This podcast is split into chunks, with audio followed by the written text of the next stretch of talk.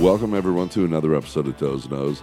This episode is being brought to you in part by our friends at Ultimate Predator Gear, Hurley, Oakley, GoPro, Kona Coffee Tea, Mavericks, Sport Fishing, Deuce Gym, Original Nutritionals, and Mokulele Airlines. And if you're ever over here on the Big Island, don't forget to make your first stop to Kona Boys. They have two shops, one down at the King Kamehameha Beach Hotel and one down in Kealakekua.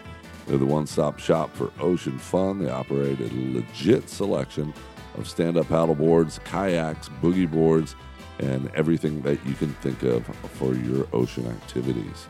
Um, Frank and Brock, they're the men. I love them, and the whole team that works there with them. Uh, you can also check them out online at konaboys.com. And uh, just when you're going in there and seeing all the cool stuff that they have, um, if you want to buy anything, just punch in promo code Doze Knows and you can get 15% off. So that's Doze Knows, 15% off, promo code. Or if you're in the store, just uh, tell them you heard it on Doze Knows and they'll give you the same deal. Um, don't forget, you guys can find me on Instagram at Dozer Dave and also Doze Knows Podcast. Um, on Facebook, it's uh, Dozer Dave Barnett and Doze Knows. On Twitter, it's Dozer Dave Knows and dozeknows.com, where you can see a more in depth look at all our guests and uh, links to our sponsors and other good deals that we have coming on. Now, you guys saw um, a couple of weeks ago, I had a giveaway. So if you follow me on social media, um, you'll see that I do giveaways every once in a while. And so two weeks ago, we had uh, two round trip free tickets anywhere Mokulele Airline flies here in Hawaii. And our friend Shannon Harrison won. Congratulations out to her. Um, we've got more coming up this week. So uh, stay tuned. Check out my social media, and uh, you too could have a chance to win. Um, I usually just ask a question, and you got to tell me where it came from and who said it. So uh, check me out and uh, watch out for those giveaways. Well, tonight was an amazing night. Uh, we had the fight, the the big fight everyone's been waiting for. Uh, Conor McGregor, Floyd Mayweather, um, and it was it was a good one. I got to tell you, my house was packed. I had tons of friends over here. We had a lot of food. Um, people watching, cheering, yelling, bets going on. It was a good time.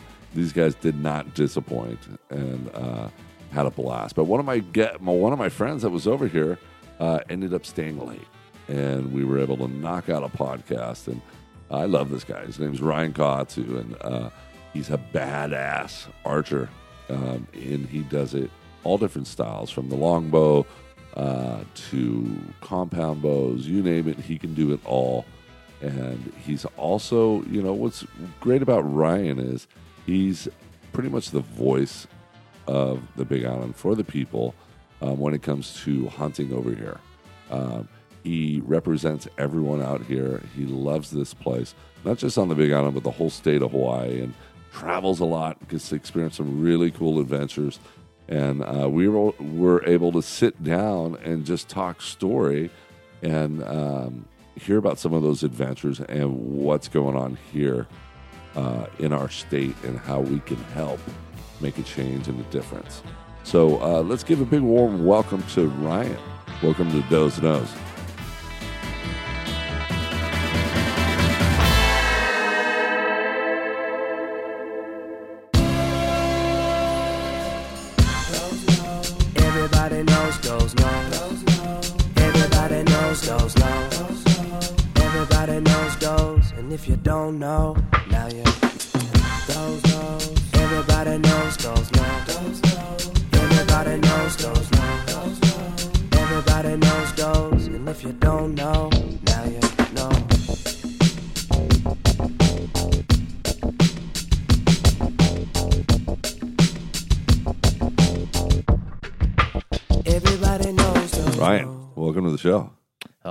You, Dozer. It's, Dude. Thank you for having me. Yeah, well, we've had a great night tonight. Um, tonight was the big night. We had the Conor McGregor and Floyd Mayweather I kept screwing that up. I was calling him Merriweather. Merriweather. Shane was all over my ass. He's like, "Dude, it's Mayweather, man." And his his wife Lisa, she's like, "I've been calling him Merriweather too." But well, uh, yeah, he did walk out in a like a gimp mask. dude, thing. how cool was that outfit? I was like, like- "What the heck?" You don't want anyone to see your face or something? I don't know. It was it was good, but it yeah, was it was good. it was uh, we had a packed house in here. Uh, we had venison tacos for dinner. Shane brought uh, all the meat over for that, and Sure. we went to town, and everybody just had a good time watching this fight. Now, who'd you pick to win? I actually, I actually, in my mind, I, I kind of wanted McGregor to win just Uh-huh. because you know, you know, he's uh, kind of the underdog. That's not what he does, right? I mean, Right. this is a boxing match. He's not a boxer. You ultimate fighting's a completely different thing. It's, it's like just because I can swim, I'm not gonna go out there and sh- surf with Shane Dorian, you know. Right. So, yeah, I mean, but he did. I think he did pretty damn good. I mean, Well, I was kind of hoping he'd win just because you know MMA is so freaking insane, and these guys they do it all, you know. And boxing is more of a just a, a one deal. And you saw you saw McGregor during the fight. You know he's trying to do some hammer fists and and come from behind and stuff you're just not allowed to do. stuff. yeah, it's right? reflex Yeah, stuff. reflex for him. Yeah. but um, yeah, the I I always had a feeling that um, you know I wanted him to win just to show that MMA, just like the rest of the MMA world, Yeah. wanted him to win, just to say, hey, you know, we are actually the baddest guys Yeah, out there on the planet. Yeah, you I- know, I think he showed it though. I mean, I think he showed that you know you can stand with the best for at least a bunch of rounds, yeah, not just totally dominated, right? So yeah, I think, I think it's pretty good. I mean, looked like in the beginning it was Mayweather just kind of feeling him out and Yeah. knowing that you know knowing that Conor was looking really long- good in he doesn't do long dude. fights, and he was looking good in the beginning, but you know the the gas kind of ran out. I guess it's Yeah. not what he does. So Yeah, that and that was the one thing that worried me was the stamina. yeah, you know, whether he was going to be able to continue that stamina throughout that whole fight because it is a longer fight than what he's normally used to. And um, I know neither one of us are MMA experts, but Actually, no. Um, since five years old, I I, I played judo. oh well, Uh, okay, excuse me. I Yeah, just but no, something not new. not great though. You know, not great. If I was great, I'd still be doing it. But you get hurt. I just I just happen to have a Yeah. good a lot of MMA, MMA friends. Sure, yeah. Yeah, so And we don't fight that long. You know, our our judo matches are like three to five minutes, not freaking twenty minutes. We'd probably be Right. dead. right. They're elite athletes. No, these very- guys are Yeah. top shape. And you saw them last night during the weigh-in. You know, they were just ripped out. Yeah, and then they come in tonight and you know like like we were saying conor mcgregor was just he was straight up in the beginning the first Sure. six rounds he was owning it sure. Yeah. and then uh mayweather just you know he he saw what was going on Yeah. and then all of a sudden he saw conor just start dropping his paws and that was that was the time he Yeah. knew he had the game plan. You know, he did. he had the long game. So yeah, and he definitely showed it. And you know, he was really good at the end of the fight too, where he's he was really humble and he's like, "Yeah, thank you, Ireland. Thank you, Conor. yeah, Thanks to all the MMA fans, and thank you for my eight hundred million dollar check." yeah. We're going to the strip club. I take a few cracks in the head for eight hundred million dollars. Right. I'll totally take a couple of those hammer fists.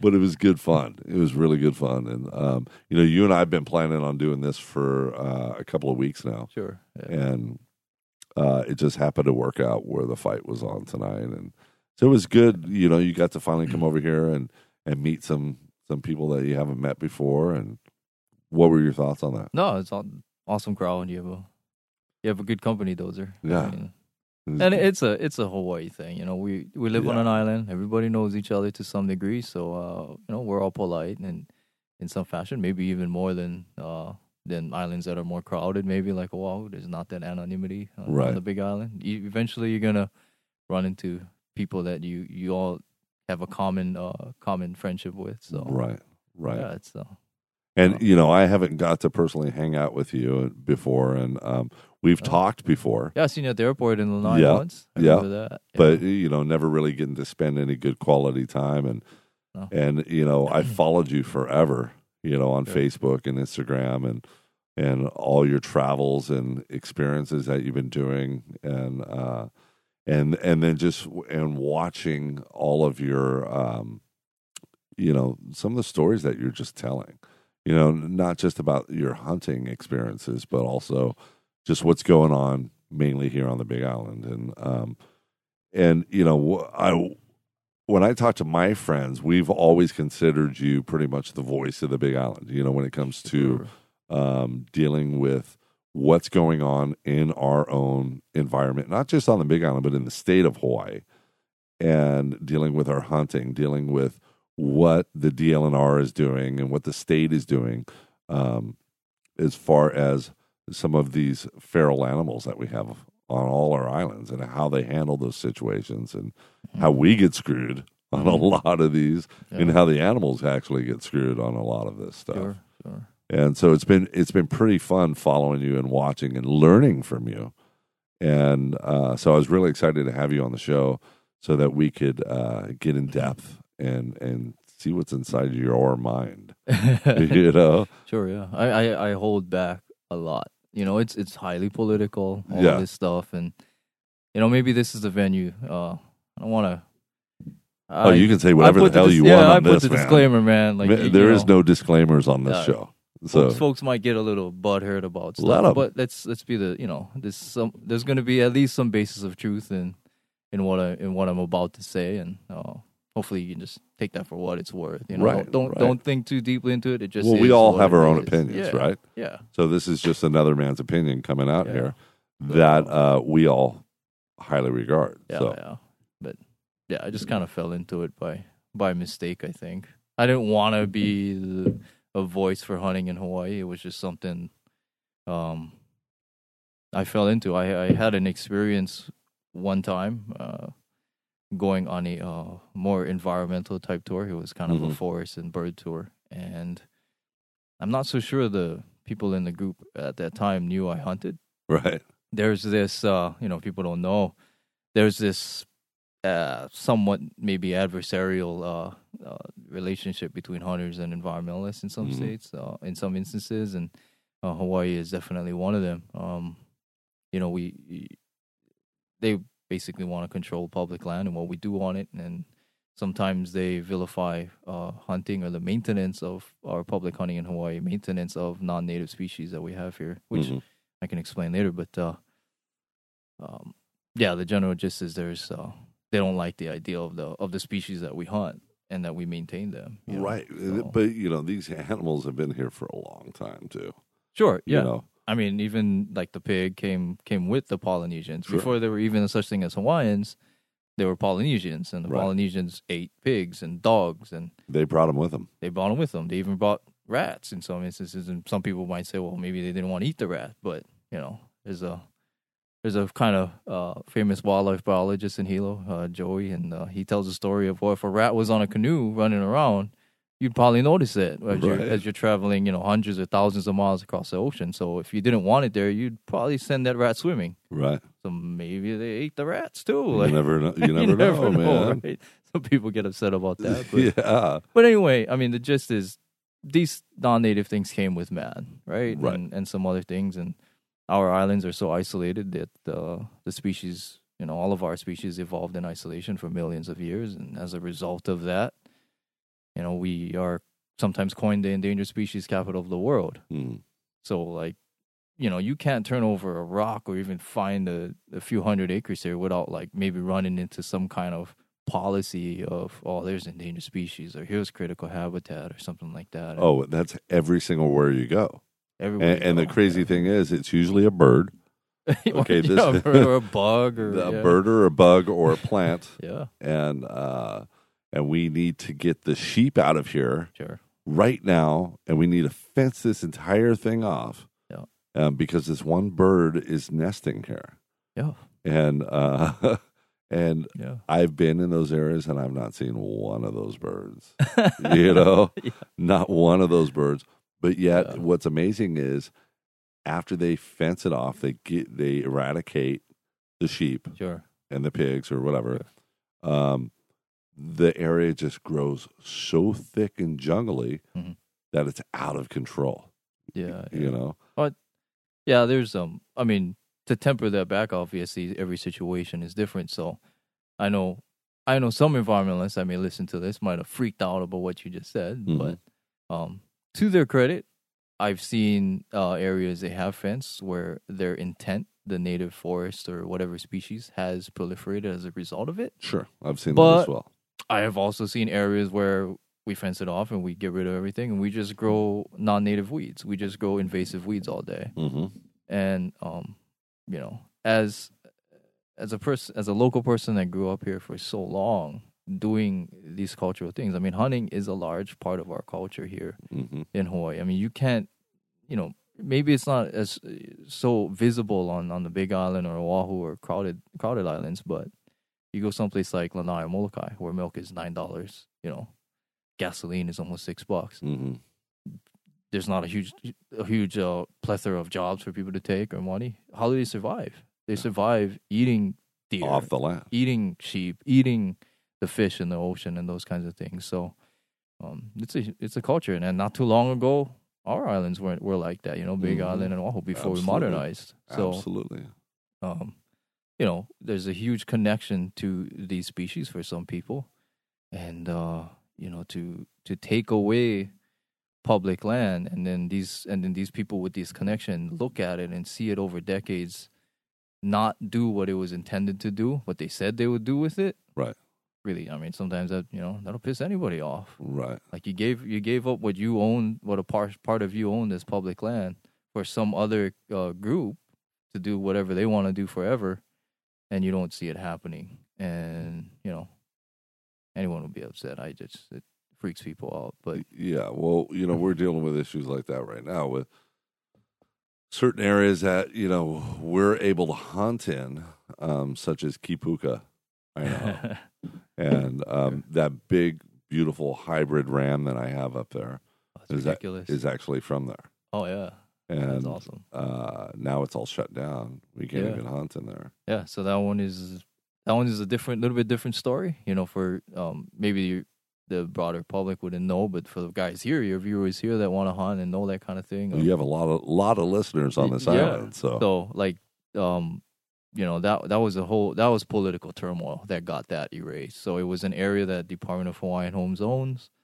Their mission is to build homes and put Hawaiians back on all of these uh um I don't know what the proper term is, but these lands that aren't uh, aren't state public lands. Yeah, these Mhm. are uh other lands, I guess. Uh but uh they're supposed to now build I, I heard Hawaiian Homelands Hawaiian homelands, yeah. Yeah. So owns that. owns that, yeah. So they our state Now, you want to Mm-hmm. explain what Hawaiian Homelands is?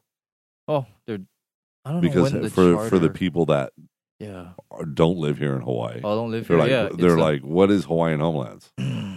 I don't know the deep history, but I know somewhere in like the quite a while ago, maybe early 1900s or 1800s, they create this Hawaiian Homes Commission Act, Right. and that act was to um, basically put Hawaiians back on the land, hmm kind of a, you know, almost like Native Americans getting displaced, and then this was kind of a uh, maybe reparation type or uh, um, I don't want to use the word entitlement, but I don't know what else to Right. What no, else it is is. it called? No, Yeah. seriously. So they build homes, and uh, some people have to pay for them, but some of them are kind of uh, cheaper, you know, like a dollar or Mhm. something, and, and they put Hawaiians back on the land in these homes.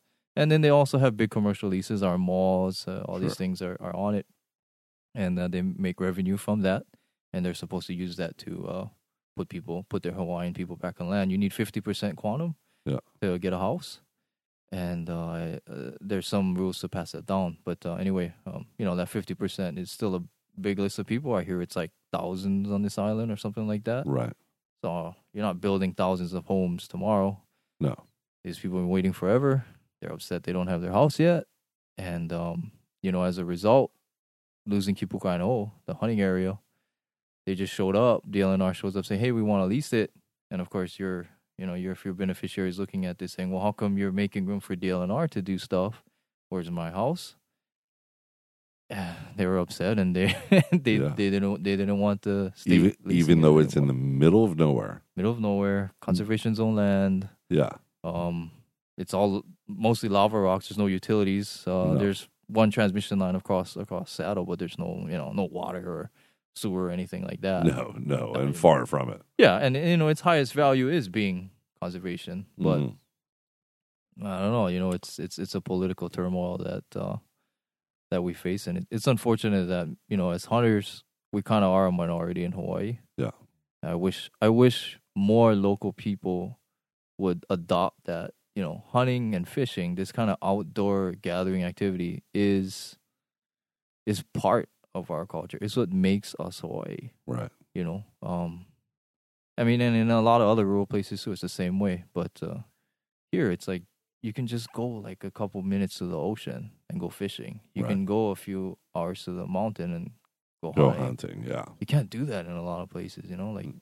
we, we have this special thing here and seems like uh So how do we protect that? What are you know. doing to help us protect that? So yeah, what I'm- what I do is uh, I have media, I have YouTube media of hunting stuff. Hopefully, Mhm. some people want to get into it, seeing it. I have to do a better job at that. It's hard. Uh, it's not my day. But I have a day job and I do this on the side. Right. But uh, I also serve on the state. Uh, we have a state game commission that was Uh-huh. formed uh, last uh, couple years ago. We got the legislation to get that done. It was hard. Um, you know, our opposition came out hmm saying why should we do this? And there was some And who is your opposition? oh the opposition we got you know uh, non-governmental ngos uh, environmental ngos like the conservation council Mhm. for hawaii um, who else? There's there's a few others but basically the, the notion was why should we give hunters a, a commission to guide them on game management in, in hawaii? Why should they have an extra say? They felt that um, it would skew the state's decisions uh, toward hunters Right. which maybe back in the 70s or 60s that was a thing Mhm. but today i think we're completely on the other side of that pendulum like Right. today we're like everything's environmental like yeah. like there's one moth here fences get rid of this whole place kill all the sheep you hunters sorry you know this thing's a Well, usually it's the state's problem that Yeah. they brought in something else. So now they bring in this moth to help kill this, just like they did with that fireweed. oh yeah so yeah biocontrol type stuff right. yeah. And so they keep just bringing one problem after another. And then, you know, we're the ones that have to suffer from that. Yeah, uh today biocontrol I think is a little more uh a little more studied, more science behind it. Yeah. Of course that moth for the fireweed it I don't think it goes so high in elevation. Uh-huh. Our fireweed goes way up. Way up. So it's not I, you know, my personal view, I don't think it's gonna be a totally viable control. Right. But um, you know, we've had other failures like, you know, mongoose and rats. That Mhm. everyone knows that one. You know, Right. brought mongoose to eat rats and you know, mongoose hunt during the day, rats hunt at night. Right. Um, they do eat rats though. That's they did do their science. It's just Yeah. that um, you know, if a mongoose can go eat a dumb bird somewhere else, they'll do that versus go fight a rat in a hole. Right? Absolutely. If you can go get cheap McDonald's food, you're not gonna go out there and dive fifty feet and go try to shoot a fish. Just go to McDonald's. So Mhm. that's, Exactly. That's that's a mongoose. So and, and they're out there getting the chickens and but we, we have so many different things going on here yeah, as well you know between the feral cat population you know it's just cats, they eat a out of of birds, control yeah. Their, Um, their and they're- too. dude they're one of the gnarliest animals on the planet oh yeah, they carry disease like like yeah crazy. Toxoplasmosis is a serious issue. yeah Um, like australia is having a huge problem with feral cats as well too. And it's Yeah. just as bad here. And and like you said all these these native birds that we're trying to keep you know they should be focusing more on these feral cat populations. And you know you've got certain ladies that run around here and they feed these cats. And i'm sure you've Yeah. seen them everybody's seen them oh yeah, and they're like crazy ladies. And they say they work for the you know humane society or whatever. Whatever cause. Yeah, whatever cause it is Yeah. and they go out there and they dump bags of food. Yeah, and you see all of a sudden out of the woodwork you see hundreds if not thousands of cats just come in and start mopping. Yeah. and uh and then when you yell at them and say what are you doing? You know they say oh we're trying to catch them this is our way of catching them Yeah. and neutering them but you never see anybody out there doing it no. and uh, now this population is just completely out of control. I know that I can go way, way up on the mountain, and I'll find feral cats. Yep. all over the place, Absolutely. and feral dogs. Yep.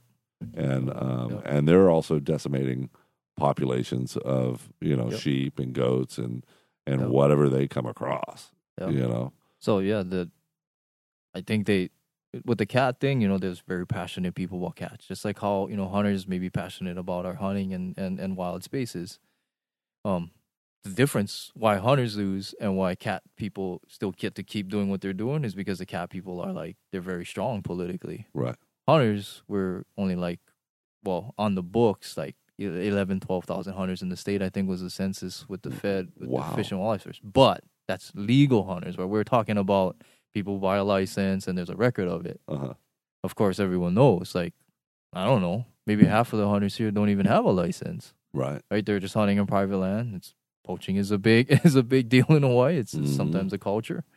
Um so, you know, it, uh, we don't have that kind of political might like like the, you know, the feel good uh, saving the cat people. So Mhm. when an environmentalist comes down and they come down pretty hard, like they come down with just science, right? Right. Science says this: your sheep eat endangered plants, kill all the sheep. Right.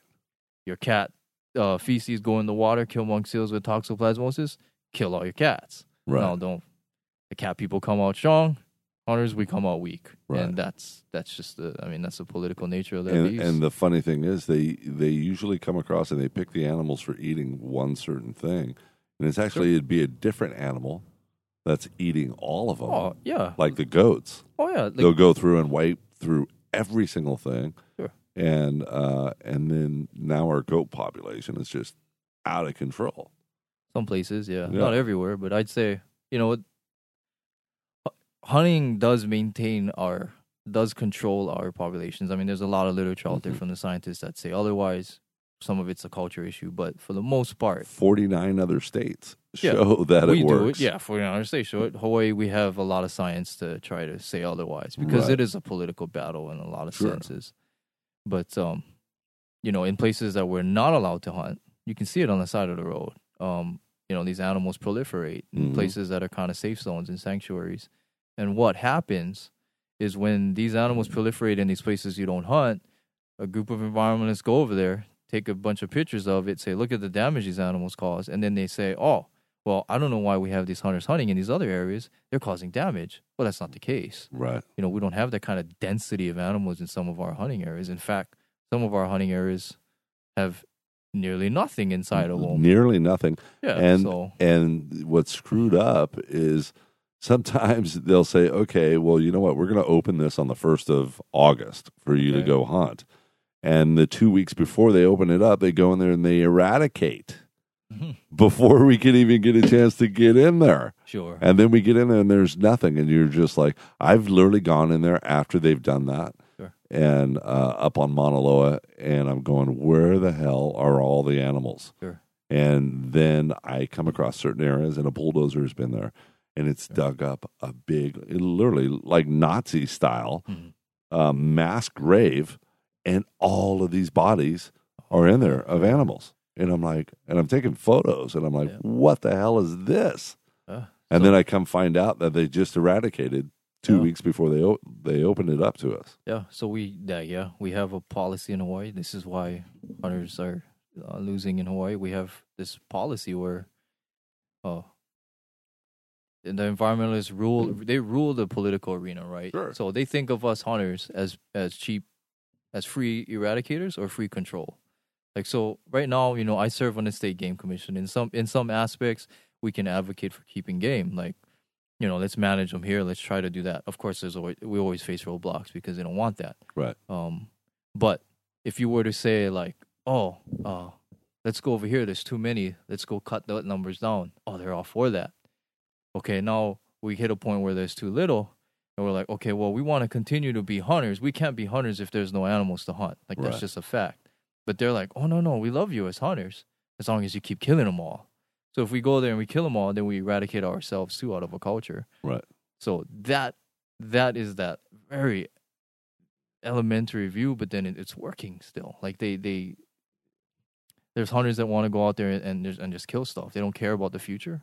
Right. And this is where maybe uh, folks like myself or other people who are sympathetic to what I do, um, you know, we care about our future. We care about our kids, grandkids, uh, even new people experiencing this great hunting lifestyle that we live. hmm And we can't do that if we can't at least save some animals somewhere. Right. So, and they don't let us keep them just because of all this uh, extrapolation of endangered species, of climate change, of uh, of uh, invasive weeds. These things are, I mean, they're real, hmm but then I think we we go a little bit crazy. You know, Sure. like we're not gonna die if there's a few sheep on the mountain or in this. Right. I mean, sensitive areas, yeah, but you know, here in a pasture or old cattle pasture, all these other places, we're not gonna die. We're not, we don't have to Mhm. freak out. The water's all not gonna dry up. The sky's not gonna turn uh, gray, and you know, humans all perish. It's not the case, but you know, they paint this picture that our animals are are destroying the land, and Right. it's so hard. I mean, and they and they usually, you know, a, a lot of the ranches around here, they're smart enough to know that hey, you know, we can also Uh, make a buck. We can sure. manage. They learn how to manage these animals, yeah, make them work for the ranch and work for the people. sure, Um, but then, like you said, you have all these environmentalists that come in, and then they work the state lands. They also Yeah. work um, the trust lands from Kamehameha Schools to Bishop Estates, Yep. and then they take you know areas like Hualalai right here, and Yep. they say we're going to fence the whole freaking The whole thing, thing. in here. Yep. You know, Yeah. um, if you were to look back, you know, if, if Queen Liliuokalani was still alive or whoever, it'd be like, what the hell are you doing? Oh. You- you yeah. know? I mean, it comes back down to you know, uh, I have this this this idealism, I guess, but you know, public lands for public use, and what that means is that when you say you're going to manage public lands, you have to consider all of the public. You don't just consider, you know, science. You don't just consider uh, environmentalists. You don't just consider, oh, this, these guys need it more than somebody else. Right. Because that's bullshit. Like, Yeah. literally, like, w- when you talk public, you can't say someone needs it more than somebody else because it's for the public. I mean, Well, what's screwed up Yeah, nowadays even if- even is if- all it yeah. takes is one person to frickin' stand up and go, "Hey, I Yeah. don't like this action right here." Yeah. You know, just like you know somebody Yeah. saying, "Hey, I don't want prayer in school anymore." yeah, yeah. You know, It's stuff just like yeah. that. yeah, just you like know, that. It's all What politics. what we got going on right now, um, whether these statues are good or bad or whatever, you know, um, I don't like this statue. Get it out of here. yeah, You know, it's that simple. All it takes is one person to stand up and say, "I don't like this," yeah, yeah. and And- and, yeah. that goes right back to our lands. Yep, we get pushed aside. Um, we're not outnumbered though. That's Yeah. the thing. So like, if there's you know hunters in Hawaii listening to this podcast right now, you know we have to unify. Exactly, and that's we- one of the problems is because Yeah. nobody's unifying and No. standing up together. Yeah, we we are not a minority in in these public hunting areas. We are actually Right. a majority. It's just that let's be real.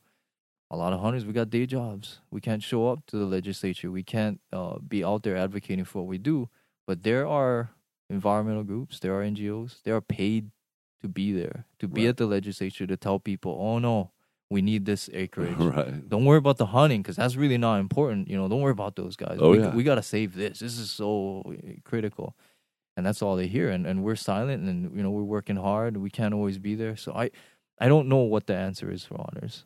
All I know is that even what I do uh currently right now with social media or or uh, on the state game commission, it's unsustainable because it's Mhm. not enough of us at once Right. um, it has to be something perpetuating. Maybe I don't know. You know, the the old paradigm is a group. You know, non non government, uh, non profit group type thing. Right. You know, you got to give them a direction. You got to have funding. and Well, you know, you know what's really tough is because I remember when Kahuku Ranch sure handed over all that land Sure. to Volcano National Park. they didn't. Ha- well, Or know, however they okay, did so it. the real story is this is how I understand it is. Uh, the Fed, the feds can't buy. They have to get land appraised before they can buy it. Right. So it's kind of like a, a check. You know, you can't pay too much for a piece of land as the federal government because it's you know it's it's taxpayers' dollars. Sure. So uh, I guess they got it appraised or whatever it was, and maybe it was uh, lower than what the landowner um, wanted to receive for for that piece of land. Sure. So actually, the Nature Conservancy bought that section of Kahuku Ranch. Okay. And then they handed it over to the um to the National Park Service. Right. So you know, I don't know. Maybe maybe there was some money lost in inside of that, but you know, there's there's gains in. But I also know it's like a tax write off for the ranch too. Yeah. Hey, let's you know our ranch is so big right now. We don't need Yeah. this. We're actually losing money. Yeah, yeah, yeah. You know, let's you know from what I understood, it was a donation or whatever to you know tax write off, whatever whatever you want to call it. Sure. Yeah. So I mean, And then- either way, you lost. Yeah, Hunters lost stuff. Um, Hunters lost big time, and so they it opened it up, and I've got these books still here that are like freaking five six inches thick, you know, of all their plans on what they were trying to do and and our rights and everything, and we, me and Mm. Shane and a whole bunch of us all got together and we started trying to oppose this, Okay. you know, because um, Kahuku Ranch happens to have the largest herd of full blown, full blooded Mouflon sheep that we have in the state, you know, um, pure Mm. ones. And uh, we wanted to save them, Mm. you know, do something, you know, other Sure. than fully eradicate them out of there Oh. and whether it's moving them, you know, we would have been part of any of that. you know, Oh. we got a lot of other ranches that would love to have them on there. Yeah. You know, you, you bring up a, a classic thing. So moving them, yeah, like say, uh, say you wanted to take that Mouflon sheep and put it in a public hunting area right, that would have a, a potential future for their population, right, and and con- and managing that population for hunting, uh, for public use. Um, try that. yeah, You can't do it. Like Yeah. you, you take one sheep and, and tell you know go up to the DLNR or or Fed or whoever and say, well, you already have sheep in this hunting area. Can I just add this one? right, No way. You got to do an environmental assessment. You got to do all this stuff for endangered species mitigation, yada yada yada, on and on. Like it's just this bureaucratic red tape. but that's going roadblock. into the state land. Yeah, But, land, but we had we had a lot of private- ranches, Yeah, yeah, sure. that would have taken them. I would have taken it. You know, Yeah. putting a price on that animal now also helps that animal, helps the Sure. economy, helps everything around it. Yeah, and, and what did they? And they the no, Department of Ag. You can't. Oh, they gave us every thing. excuse Yeah, in the yeah, world. Sure. you know Yeah. and so they you know of course uh one guy told me he goes look we're just here to just be cordial and hear your complaints and whatever but anyway you look at it we're going to go in there we're going to fence it all off and we're going to eradicate them all Sure. Yeah. and um it was pretty sad Yeah. That's it was pretty friggin' sad And- man you know what what happened there. There's nothing that right now, in my opinion, there's nothing that prevents that from happening to anywhere. right Like this is a thing. Like, okay, we have this dichotomy in hunting. We have public hunting, private hunting, right?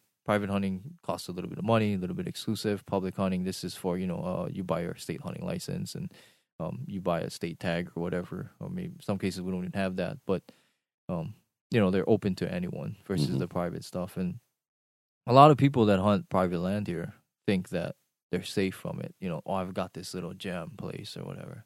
You know what? You're in Hawaii. Like, we're surrounded by this environmental agenda, and they'll find a way to change the laws. Sure. You know, at some point, like if they don't like your deer, your goats, your pigs, whatever it is on your land, they could go to the legislature, write a law, and say, you know, you can't harbor these non-native invasive species. well you see how fast they came in when we had deer on the island oh yeah, Boom. it was bam Yeah. instantaneous Yeah. and there was no law before no saying law. that you could not bring access law. deer to the Yep, big and island they made one immediately. they yeah. made one immediately after they Sure. found out they were here Sure. the guy that got busted for bringing the deer over here didn't get busted for bringing the deer here no. he got busted for bringing the sheep back to the to maui Oh, and um yeah it was pretty crazy but uh i heard there's still deer here by the way I don't know. I've So, never, I've I- never seen one or know of it. yeah i i heard there's a few different places. I'm not going to mention where they're at.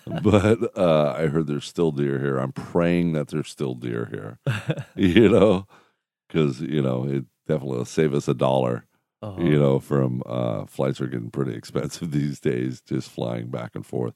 Thank god for i'm going to give a sponsor shout out at this point right now. Thank god for Mokulele right now because they sponsor this podcast, and uh, so luckily I can fly back and forth inter island for my deer hunting needs. But that's yeah. I think a lot of other hunters don't know that. Like Hawaii, we Yeah. we gotta fly around to we to get around to our hunting areas, and especially when they want to eradicate everything on Big Island. yeah, You know, we got to go to places like Molokai, Lanai, to, Mhm. to even enjoy uh, some some some better hunting, or maybe not as crowded. yeah, or make friends on Maui and. Yeah, Because Maui's really tough as well too. They they have almost no no public. mo, no public hunting, Yeah. and then the access to get to the public hunting is just ridiculous. They Yeah. make it so it's so hard for you to get to. Yeah. you know, like we have we have one right here up on Hualalai. yeah. You know about this one, yeah, and probably it's- yeah, and it's surrounded by a ranch. So to get to it, you're going to be trespassing. Uh huh. you know and then if you get if you get in there and which it, it is, Uh-huh. it's a public hunting spot Sure. but you're going to get arrested because the only way you got in there was because you You trespassed trespass. so it's kind of a full on screwed up thing So there's some access issues here. yeah, massive access But then again, access yeah. Then again, I would I would also say that there's you know we have like maybe if you add it up, hundreds of thousands of acres that we can access readily, but we don't have great numbers of animals on there because there are No. policies there to get rid of them all. right So like maybe we wouldn't we wouldn't have to worry about trying to access this small like oasis area if we just had decent places elsewhere that we already have, you know. Right. So but when they want to wipe out everything else then, you know, we're we're totally constricted in in Yeah. where we can go and how we can enjoy continue to enjoy what we do and um man, my my mission is my mission is is the public hunting because I I didn't Yeah. say it yet, but I I also volunteer with the with the state Hawaii Hunter Education Program Mhm. uh, for a few years now, and uh, you know I was a young kid once going hunting, and you see it in the kids' eyes. You know they have this Sure. massive interest, and it's not just kids. We see uh, women in there, Mm-hmm. women that are uh, wanting to gather, uh, you know, wild meat. This Mhm.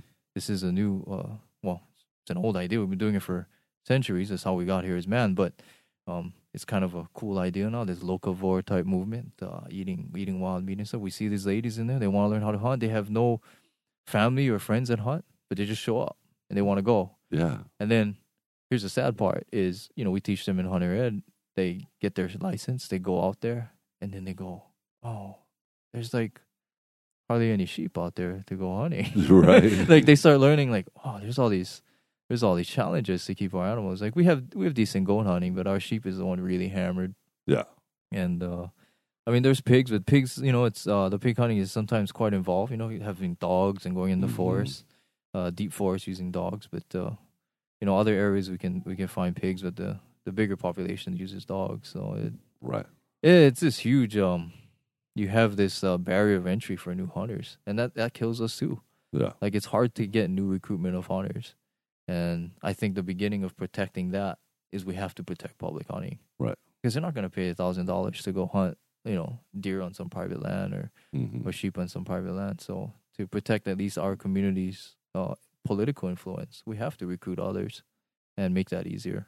and how can people get involved How can we get involved? Well, the you know the commission is one. You show up, you you, you testify. You can even send send me emails or whatever, and I can present them out there. But you know, I'm just one one mm. head. right We don't have a massive voice. We don't have that organization, and I think, you know, I don't I don't want to suggest that I have the answers, but I would think that that that might that is a sustainable path forward is having a group because that's how that's how our opposition does it sure you know they influence everyone with with their big groups their money they they even hire people they have jobs attached to this they might not be great paying jobs but nonetheless they show up in the legislature and say we hire this many people Mhm. this is more important because hunting well it doesn't we don't specifically hire a whole bunch of people in the field for hunting Right. but hunting has all this trickle down effect right gas food lodging equipment all this Mhm. this huge economical uh, engine that we don't even uh, put a dollar amount to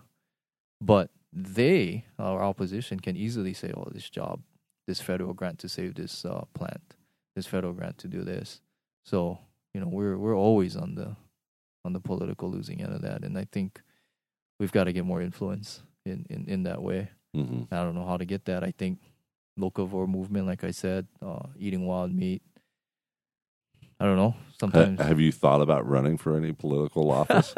I think about that every day. yeah. but uh, it's uh, you know, I, I got a day job. I'm paying student loans. I'm renting. You know, Hawaii's expensive to live in. Right. You're All my- married. Yeah, I'm married. All my friends, all my friends that went to school in the mainland, they don't come back. Why? Right. Because it's too expensive to live here. Sure. It's really sad. Like for local people to live here, it's tough. Yeah, it's really tough. And uh, you know, I I just got to work what I work, and um, the off political office they don't pay a whole lot. So. Well, you know what? they they do and they don't. But Yeah, you know what? Um, right now, you are donating a whole bunch of your time. It is. Yeah. So um, why not? Let's work it towards a political office where you're making at least something. yeah. Yeah. You know, and and and that's where the change is made. So they say. It is, yeah. I mean, it would help if there were more, you know, our legislators were were hunters and they spoke up about it. But I think, you know, the wave is so strong on the other side that it's so hard for anyone to Mhm. to kind of stand up for us every once in a while. I mean, they do, but it's just it's it's it's unsustainable that way. It's so tiny compared Sure. to the compared to the the wind of change that uh, Maybe that fake it. Maybe like just shut up about all of this for a while. yeah. and then just get into the Just go political party yeah. and just lie your ass off. They're all liars anyway, right? maybe, maybe. and then get in there and just Yeah. go, you know what? Fuck you guys. Bam. Yeah. You know, we're making a change right now. So Maybe, yeah. I mean, I'm opening up new land for hunters and it's in the prime area, Puawa. No, no, yeah, yeah. We, we I mean, there's, Puawa is a tough one, man, because when they do Yeah. finally open it up for you, okay. they yeah. say that uh, you have to go shoot a pulley first before you can shoot yeah. a So ram. yeah, so I work super closely with the with the Division of Forestry and Wildlife, you know, including the White Waimea office, Yeah. um, the biologists and and the uh, wildlife techs there, and Puawa, you know, uh, I don't know. I hunted there as a kid, uh, way back in like uh, late '90s. And there were, you know, there were a lot of sheep there. Sometimes too much, right? Like we Right. talk about this environmental impact. Yeah, maybe there was too much. But then it went the other way. There was a moth. There was all these endangered plants. hmm So there was kind of this eradication path. Boom, knocked them all down. Right. Knocked them all down, and then there was an effort somewhere in between, maybe the early 2000s. Oh, there's no sheep left. Let's uh, let's try to bring some back. Let's have uh, size limits. Right. They used to have size limits. So sound crazy. You never hear about this, Uh, but um, you had to shoot only a, like a 20 inch ram. Uh, that was or larger at one point. Yeah, Huh. that was what the tag was because they were we eradicated, and then now we're like, oh no no no, we need to do this other thing. yeah, yeah. So it's crazy. You know that there's this battling going on. There's something that the public isn't knowing what's happening, hmm and um, you know now um, that fizzled out, and then they said, well, let's let's give you a grant to uh, try to keep sheep. But because the sheep eat endangered plants, you need to go through an environmental assessment. You need to get this uh, incidental take license, all this stuff. So they basically red taped us to the point where now we got to do all this stuff to get done. Now Mhm. we're uh, 10, maybe 13 years into this. It's not done yet.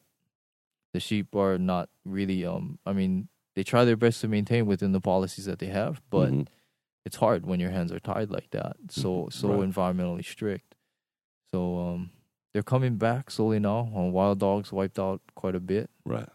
but you know, there's not a whole lot. Like, But yet at the same time, they don't want the sheep there either. uh, you know, like, that's we- the fucked up battle. thing. Like we, And so they Yeah. they contradict themselves when they say, okay, well now you've got to go in there, you've Yeah. got to shoot a pulley. And if Sure. people don't know what a pulley is, it's uh it's like a malform. form, yeah, it's a, you know it's a genetic, uh, genetic thing where they don't grow horns or they're deformed. r- they're deformed, Yeah. right? So um, you have to shoot one of those first to protect the herd of the good ones. fix the you sh- genetics, sure, Right, fix the genetics, and then so now they're wor- worried about genetics, sure. but yet they want them all But then gone. this opposing idea of oh, there might be eradication, right? exactly, Yeah, And- that's and- what we battle all and day. the- you know, it's, so it's ridiculous, yeah, you know. And then you know, right across the highway, literally right across the highway, Yeah. Um, we started finding them migrating over Sure. there. Um, DLNR was like, "Do not touch those sheep over there." because we want them now going over here. What the hell What are the you hell? talking Right. about? right? Yeah, We want the herds going over here now? crazy, huh? Okay. It's because it's because there is this there is this two sides in that department. There is this environmental side that has a lot of control and power, hmm and anytime you know hunters start making some gain, they're gonna find a way to squash it. They're gonna find a way to roadblock it, and Yeah. that's and that's what you're seeing. You're seeing this infighting. There is, I'm ah boy, you might make some enemies doing this, but you know, because I work with the DLNR quite quite frequently, but but there's no leadership, man. Right. Like, there's no one on the top that says, you know what, we're gonna protect hunting and we're gonna protect endangered species. We're gonna do both. uh-huh. There's no one that says that, like definitively and equally put effort into both. And it's not just hunting. Like this, this affects everything. And when you fence it off, endangered species and all this other stuff, you can't go biking in it.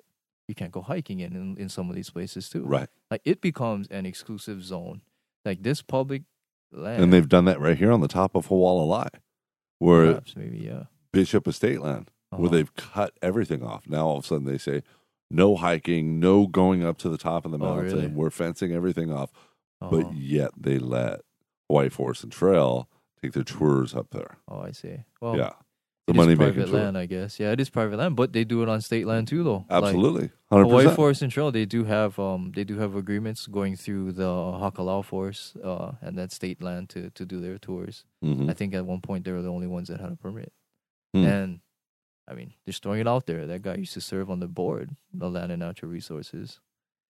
So I mean, it's there's a little bit of politics, perhaps. Maybe you could. we got to get way. you in the politics. I'm telling you. Oh, it's scary, man. Yeah. it's, it's it's it's a wild. That's a My wild vote's place. going to you. I know Uh, everybody that's listening to this podcast is going, Ryan Yeah. Kohatsu, we're voting for you. Oh yeah, and every environmentalist would fire me immediately, like right there, boom. But that's the thing. Like I, I love the endangered species too. You know, Mhm. I, I love going into the native forest. sure, we love them all. I love them all, but it's just like we all do. there's such this warring that you can't. it- It's like like politics, like Democrats and Republicans. You know, like you might be a person in the middle, be like, hey, you know, let's kind of come together. Let's let's be cool. Mhm. no way. Like you have to be on one side. Like, oh, you hunt? That mean must that must mean you must hate native stuff. You must hate this environmental movement. Sure. And like, oh my goodness, like it's so, uh, it, it's it's hard. I mean, we live on an island, and yet we have all of this, uh, this this this kind of fighting and this kind of conflict, and it's it's not good. But No. in the in the end, the ones with the least political power lose, Yeah. and that's us hunters. And that's why I'm saying you should start working your way through politics. So, yeah, yeah, trying, trying. like I said, we're going to vote for you. Oh, I'm already on the commission. I don't know what else to do, man. I take vacation days to do this thing. I mean, it's. now, what do you do normally? I'm an engineer, uh, Uh-huh. mechanical engineer. Okay. So you know, uh, that lends itself maybe to being analytical or whatever. But uh, yeah, I mean, I'm not a politician. I'm not a wildlife biologist or anything. All I know is what I see from hunting. Right. That's the thing, right? If I didn't hunt, I wouldn't even care about some of these wild places. I would just Mhm. watch something on TV, maybe. Maybe I might care, whatever. But you know what? This Xbox or this basketball game or whatever is more important to me if, if I didn't hunt. Like if I didn't care about natural spaces, natural areas through hunting, I might not even be an advocate for it Mhm. right? So, like uh, restricting. That's where they say like, oh, maybe there's no place for hunting in Hawaii because these these what people hunt is is perhaps maybe destroying the environment. I say no. We I say we need to protect every connection to to nature that people have Mhm. because as we modernize, right, people more people live in cities, more people get uh, industrialized type jobs. That connection to nature diminishes and diminishes and diminishes. And then the only way that we protect, we try to protect that, is we tell a bunch of people, well, let's tax them for it. Let's try to use taxpayer money. They don't have Sure. no connection to it. They're just paying their taxes like anybody else. Yeah. I think the greatest advocates are those people that are out there. And if we don't, we don't protect that, whether you like bird watching, hiking, hunting, fishing, whatever, if we don't protect all of it and try to retain everyone, I think we'll lose. Like we'll, we we will lose natural spaces, and that is going to be a sad a sad thing. Super sad. Super sad. Uh, Well, we don't want to be on a sad note here, so Yeah, let's sure. switch Let's over get- to a friggin' better exciting. note, man, because you've had some really exciting shit going on in your life these days, and you know, and that's how I started following you. yeah, you know, the cool because um, I I started seeing how you were living your life, and um, you're an incredible hunter, dude. Um, when I first started following you, I know you started off as a compound bow hunter, Sure. but I saw you as a, a stick stick bow, a long yeah, bow, yeah. you know, traditional archery. type, traditional traditional bow, and um, and watching uh, your hunts and your your adventures through your eyes, you know, and and you videotape everything that you do Try, and it's yeah. it, it's pretty pretty dang cool, dude. And um, watching you just get out there and just you know half the time you're just filming the animals. yeah. You know they don't know you're there, No. and you get up really close and Sure. uh, and you just film and you film, and we get to see all these cool how these animals are acting, and which we're also learning from. Sure. You know, Yeah. and um, and I'm also seeing you get some really good animals. Oh, yeah, that yeah, you're bringing home. Oh, there's some skew toward uh toward the uh, the trophy hunting type thing. Some uh, Uh-huh. some anti or non hunters may hate that ideal, Right. But um, you know, in the end, uh, we we we. What would we rather have? You know, if we're trying to explain this to a non hunter, because that might be your larger population. Would you rather me shoot the little baby fawn or shoot the older Right. the older animal? Right. Right. What do I mean?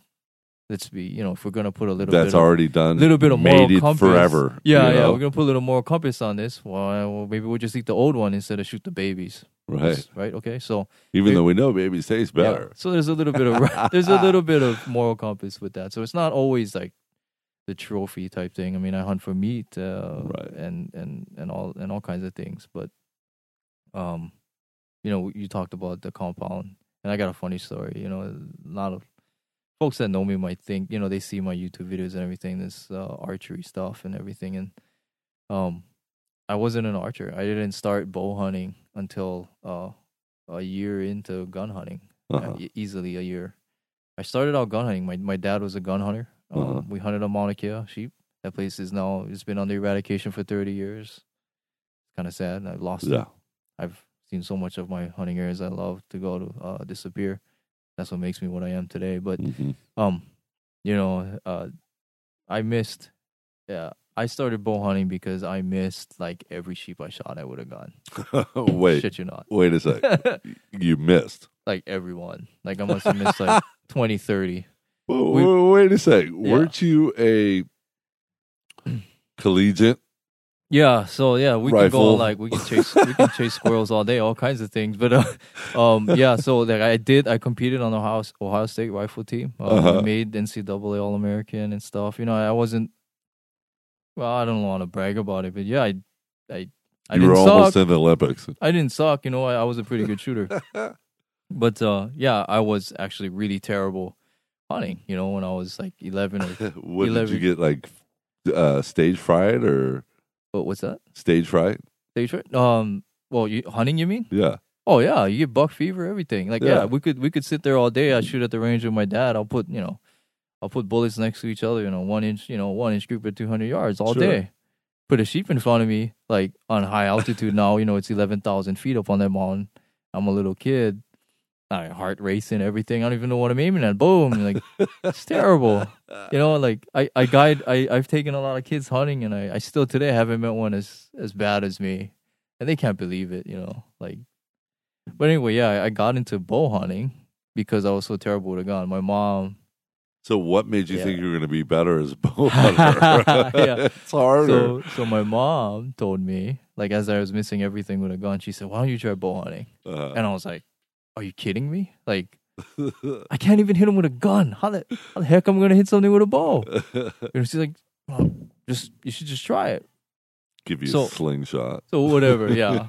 so we tried to order a bow, and uh, order a bow. It took like months to come because like There's nothing here. there's no kids bows back then either. right. Like like youth bows back then Was was the- like, was like a new, very new. You know, was Yeah. almost non-existent in like Where you find that crappy little kid's bow with a sucker on the end Yeah, and- and- Walmart. yeah in 96 you know 96 97 Suction cup on the end. yeah yeah yeah i mean like people today got they got all these fancy sights and stuff uh, if i showed you my kid bow you'd freak out like Yeah. we didn't have a peep sight We didn't have nothing. Like we had these pins, no, no fiber optic. Right. They're like these plastic little pins. You even had to paint the end of them. Wow. you take model paint and paint them.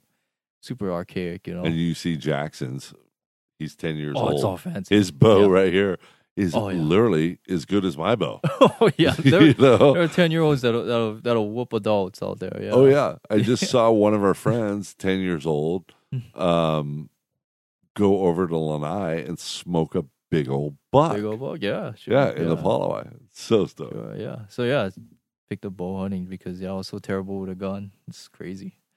But yeah, and then and then later on, yeah, I made did all that collegiate rifle shooting and stuff. But uh, yeah, wild. And then So, did you miss your first animal with a bow too?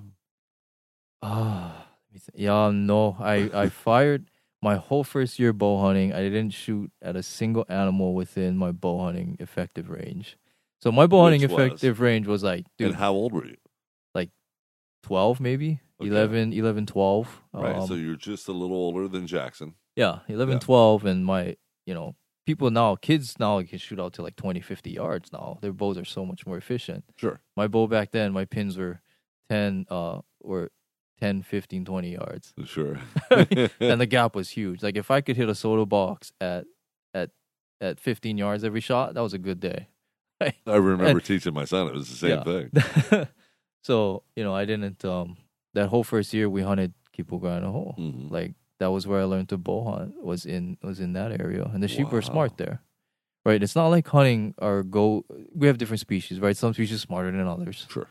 but um, the sheep in Kipuka Ainahou, you hunt there, they're not dumb. No. You know, they're hard. I mean, some of the hardest on the island actually. The pressure is so high It is. and all of that. yeah, so, the mix with the mouflon. and it makes a mouflon. Yeah. Yeah. and the mouflons, you know, there's a humongous difference between the feral sheep and the mouflons. Oh yeah, You know, the Huge. feral sheep are kind of They're a little bit dumber, yeah, a little more the- tolerant. yeah. yeah. The mouflon are just like, dude, those eyes on those guys can see you from miles. And it's like, Miles. Yeah. how is that guy see- looking at me right now? yeah, and they And don't they don't quit too. Like, Yeah, you've got a you- spotting scope and they're and they're staring you down Correct. and you're done. Yeah. Boom. So yeah, I didn't like kids today. They go out bow hunting. They get shots. You know, me, Right. my first year, no shots. Like, I was like, this is ridiculous. This is dumb. I didn't even want to bow hunt anymore. Like we went gun hunting some more uh, on the mountain, and I finally. Uh, my first my first animal was a ewe on, on Skyline on Mauna Mhm. Kea. Um, I got altitude sick. I used to puke and everything up there. really? But that that was how I learned. You know, my Yeah. my, my dad. He, I mean. I think if you if you were to film it and then show people today, they would call it child abuse. like, like they're like, "Why are you taking your kid up there? Like he's suffering, you know."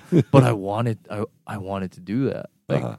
like I I just had this, I wanted it so bad. Like I just I, you know, I'm not a big guy. I don't play sports. I don't play football or anything like that. Although I did do some martial arts, but uh, um, yeah, hunting, hunting and fishing was was, like, Obviously, jujitsu. I found out about that. thing. Yeah, Oh. you made me look bad there for a second. no, no, no, it's judo, judo. But uh, yeah, um, I just wanted it so bad, and uh, finally I got one uh, skyline up there gun, and then yeah, first year bow hunting, no no shots. Uh, into the second year, um, nothing. And the first first animal I ever taken with a bow was in Pohakuloa training area. Uh huh. Is in I've area- never had any luck there.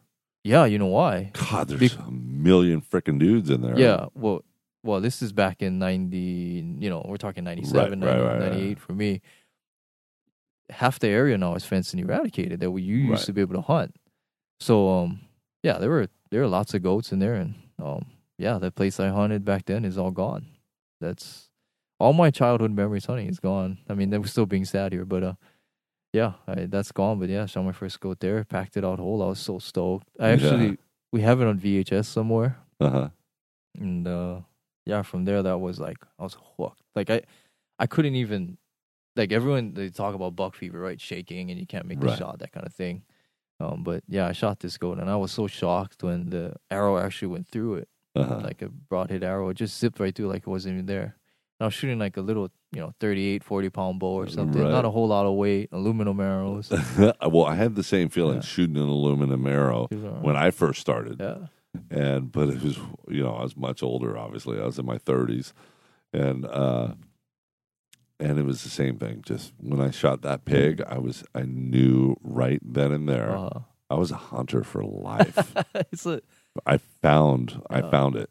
I, I think you know, like for me, because I worked so hard. Like I went a whole year, nothing, thinking thinking it was impossible. This is ridiculous. Right. But then I saw like I saw like these other kids getting them, and I'm like, what the heck am I doing wrong? Yeah, well, my, my dad really wasn't a bow hunter. You know, he he gun hunted a lot, so I didn't. Mentorship wasn't. uh You know, I didn't have a whole lot of mentors. Later on, I, I had mentors, uh, Dexter and folks at uh, Arrow Factory and Mark. But uh um, yeah, early on it was tough. Yeah. I couldn't even walk. Uh, anyway, yeah, when the goat fell down, I couldn't even walk to it. My legs were shaking so bad. I couldn't even walk. Dad was like, "Oh yeah, it's dead. Let's go over there check it out." I was like, "Oh yeah, I, I can't do this. Like, I, we gotta wait a little while." I, it was on. It was on the lava flow on the lava And fields. He was and- just laughing. oh, he's losing it. Yeah, he's laughing. You know. There's been so many times after I've taken a shot where I'm just I'm shaking so hard. I'm just like, what the hell is happening right now? You know, Yeah. as an adult. Yeah, I still get that today. Yeah, I mean, I don't get the shakes like crazy today. You know, having some experience, but Right. you still feel the. You get that anxiety. You know, like. Like, am I gonna do it right? And when you finally get it, it's like this huge relief, you know, especially when you do it right. Yeah. and then when you do it wrong oh man like it's uh you know we don't we don't just we're not just out there shooting animals you know there's there's some at least for me there there's there's an emotional connection to them Mhm. too Absolutely. So you know sometimes things don't go right i make bad shots and um you feel sorry and you go back and you, you practice up and you try to make that not happen again Right. but uh yeah i think that's you know sometimes the media and all the hunting shows they don't they don't get to show that like hmm they show you the hunt, but they don't get to show you everything that happens to be that hunter. You Right. know, all that effort, all the training, all the practice, And you know, then the emotion that comes after. and emotion. Yeah, that effort. So So it's huge, and and I love I love that. Like I I love um I love bettering. For me, hunting is not even it's not even about like there's hunting, there's a meat, there's all that stuff, but there's also personal development mhm. part of it. Like you discipline yourself to get up early, to do this stuff, to go hike, to stay stay fit, you know, to make that shot, to make, Make sure you're ac- Yeah. accurate. and then have have the respect for the animal, learn that reverence for nature, Mhm. and and all of that. Like it, it's it's there's no man, there's no other activity like that. Yeah. I, I really think there's there's nothing. You can play any sport you want, and it's not gonna have that kind of um that visceral, very deep effect when you see, you know, you're, you're taking a life. Yeah. and, Absolutely. and and that's something you do very seriously, and um, nothing else has that. I mean, No. Nothing legal. Yeah, exactly. but uh, yeah, it's uh, Now you Profound. made a really good video back in 2015. fifteen. Yeah, it's just deer hunting. Um, back over on Lanai, Yeah, and uh, you were using your stick bow. yeah, Uh, you want to kind of tell us? yeah. About so that. stick bow. Um, I started. S- I sta- Well, when we're talking about stick bow, we're talking about a recurve or A a, recurve bow. bow, right? Like this is a bow without sights. Yeah. And this is what makes it hard. You don't have the mechanical advantage of a compound bow. You don't have sights, all this technology. You just um you're just flinging an arrow old school. Like look at the target, draw it back. It's like throwing a ball, fire it. You know, right. Indian You want to get as close as you Yeah. can. primitive style, you know. What's your effective range? Mm, I haven't shot my bow for a while, but you know, when I shot it and I was practicing very hard, um, you know, I'd say 30, uh, 25 yards would be pretty good for me. Right. Um, I could shoot a 30 yard shot, maybe, but that would be um, under certain circumstances. Like I'd have to be on my feet. I couldn't be Right, kneeling or anything right. like that. Most people is probably right around, and Like you're a good hunter. Yeah, like 15. yeah, 10 to 15 Three yards. Yeah. yeah. Uh, more, but it started. Yeah, it started like that, 10 to 15. Like it was hard. And I actually used to shoot right-handed before, and now I'm, I shoot left-handed. Oh, I really? switched in 20, 2010. Why is that? Um, my whole life, I've I've I've always shot rifle left-handed. I've always been left eye dominant, but I'm actually right-handed. You know, like Right. writing and eating and whatever. Um, and when I was a kid, there's no such thing as left-hand bows, Huh. so we shot right-hand bows, and you just close one eye and um, Right. I drew my bow right-handed and shot it right-handed up until 2010, really, and then Yeah, that's funny because, you know, when I shoot a bow, I'm right handed, right? sure, Shoot a right handed Yeah. bow, right eye dominant for my bow. right. But if I'm shooting a rifle, I'm left eye dominant. what? Yeah, I cannot shoot a rifle can't even look right side. huh? Huh, It has to be the left side. That's funny. It's crazy. I don't Yeah. know what it is about it, the whole setup, Yeah. but it has to be on my left. Sure. Yeah. So I found out through stick bow that I shoot better left-handed than I did right, Huh. and um, it was kind of funny. Like uh, I was at the range and the this guy. I knew I was left-side dominant forever, Uh-huh. but I used to shoot right-handed, and everyone that was right-handed, um, my early stick bow videos, you'd see like all my all my animals are like super close, Uh-huh. like 15 yards or less, because I was right-handed and I couldn't shoot far, Right. and I just couldn't teach myself how to extend my range because I was it wasn't working all right. right. hmm And then um I was at the range one day, a guy gave me a left hand bow and like immediately I saw like, wow, I could shoot just as good now, feeling all weird, um, as right handed. Right. So I kinda stuck with it and then yeah, I found out that yeah, I shoot way better left handed, left eye dominant. Huh. But yet I can't throw a stone left handed, man. I throw like a girl if I would have throw something with my left hand. sure, we all do. look I look like ridiculous trying to throw something with my left hand.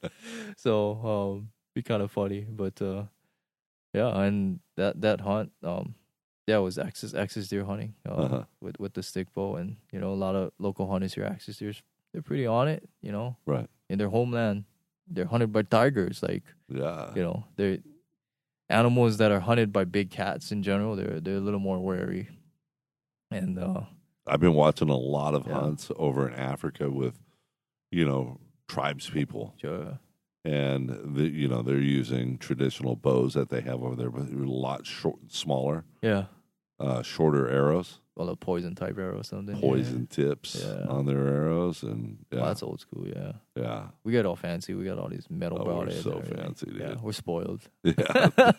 We gotta run out there in like a loincloth and go do some real hunting. naked and afraid style. But uh, yeah, no. I was almost on that TV show. Oh, really? Oh yeah, yeah. I went through the whole process of everything. I can see, I can And- totally see it. Like you, you'd be like, "Ah, I don't care about surviving. You see all these cool animals, I want to hunt them. You'd be over there making a bow, not even worry well, about they eating. Probably. love me. They were like, "Oh my god, you're on this show, and you're the oldest guy we've ever had."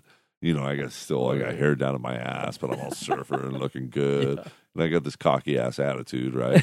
and I'm like, "Are you kidding me? Bring me out here, set me up with the hottest chick. Actually, make it two. Yeah, so you want to make the show really must- good? Yeah. make it two, you know. And they're like, "Well, we want some sex on the show too." I'm like, "Well, make it two hot Make chicks that are down. you know, something's gonna happen. Either those two or the three of us or whatever." But um, and so they flew me out to L.A. Went through the whole process. Wow. Uh, loved me. They called me. And but I was right in the middle of so many different projects at that time, and uh, they're like, "All right, it's time for you to go." Oh, And I was like, uh, let's see, I'm going to drop all of these projects that I'm making a killing right now mhm. uh, to go do this for $5,000. You Wow. know, I don't know if I'm supposed to say, that's how much, yeah, but that's how yeah, much they were giving you. Wow. Five grand and you're gone for a month Yeah. or more Wow. because if you got sick, now you're in the hospital, Oh, you yeah. got a huge recovery Oh, time. yeah. yeah. I just, I just weighed all the factors and I was like, eh, no, So, Yeah. No, so yeah, that uh yeah, primitive hunting. It's wild stuff. But yeah, the uh, axis deer was um you have some cool clips on there, you know, them super close. yeah. Um maybe some some deer walking by that any any other guy probably would have been dying to shoot maybe. Oh, yeah.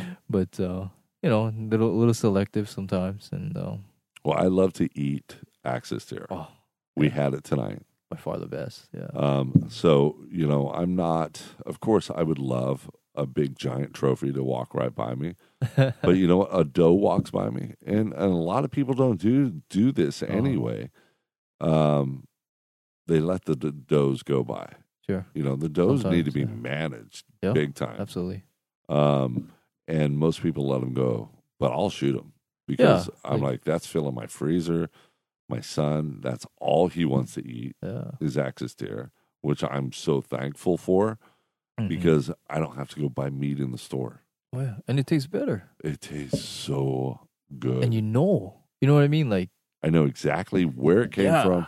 Yeah. I processed it. Yeah. I know exactly what's going on right here. Yeah, you know, and it it wasn't some I don't know if it was a chicken or a cow sitting in its crap all day, living a crappy life. Living a Then gets shitty killed, life. thrown in a piece of cellophane, and you buy it at a premium. You know, and then had some pink slime yeah. freaking poured all over it. Yeah, and I'm I'm not gonna sit here on my high horse and say I eat all wild game because that's not possible. Like, No, I, no, I don't no. have the time. I and agree. Stuff. I I, agree. would if I could. But I try I try to yeah. make majority of everything that I eat Yeah.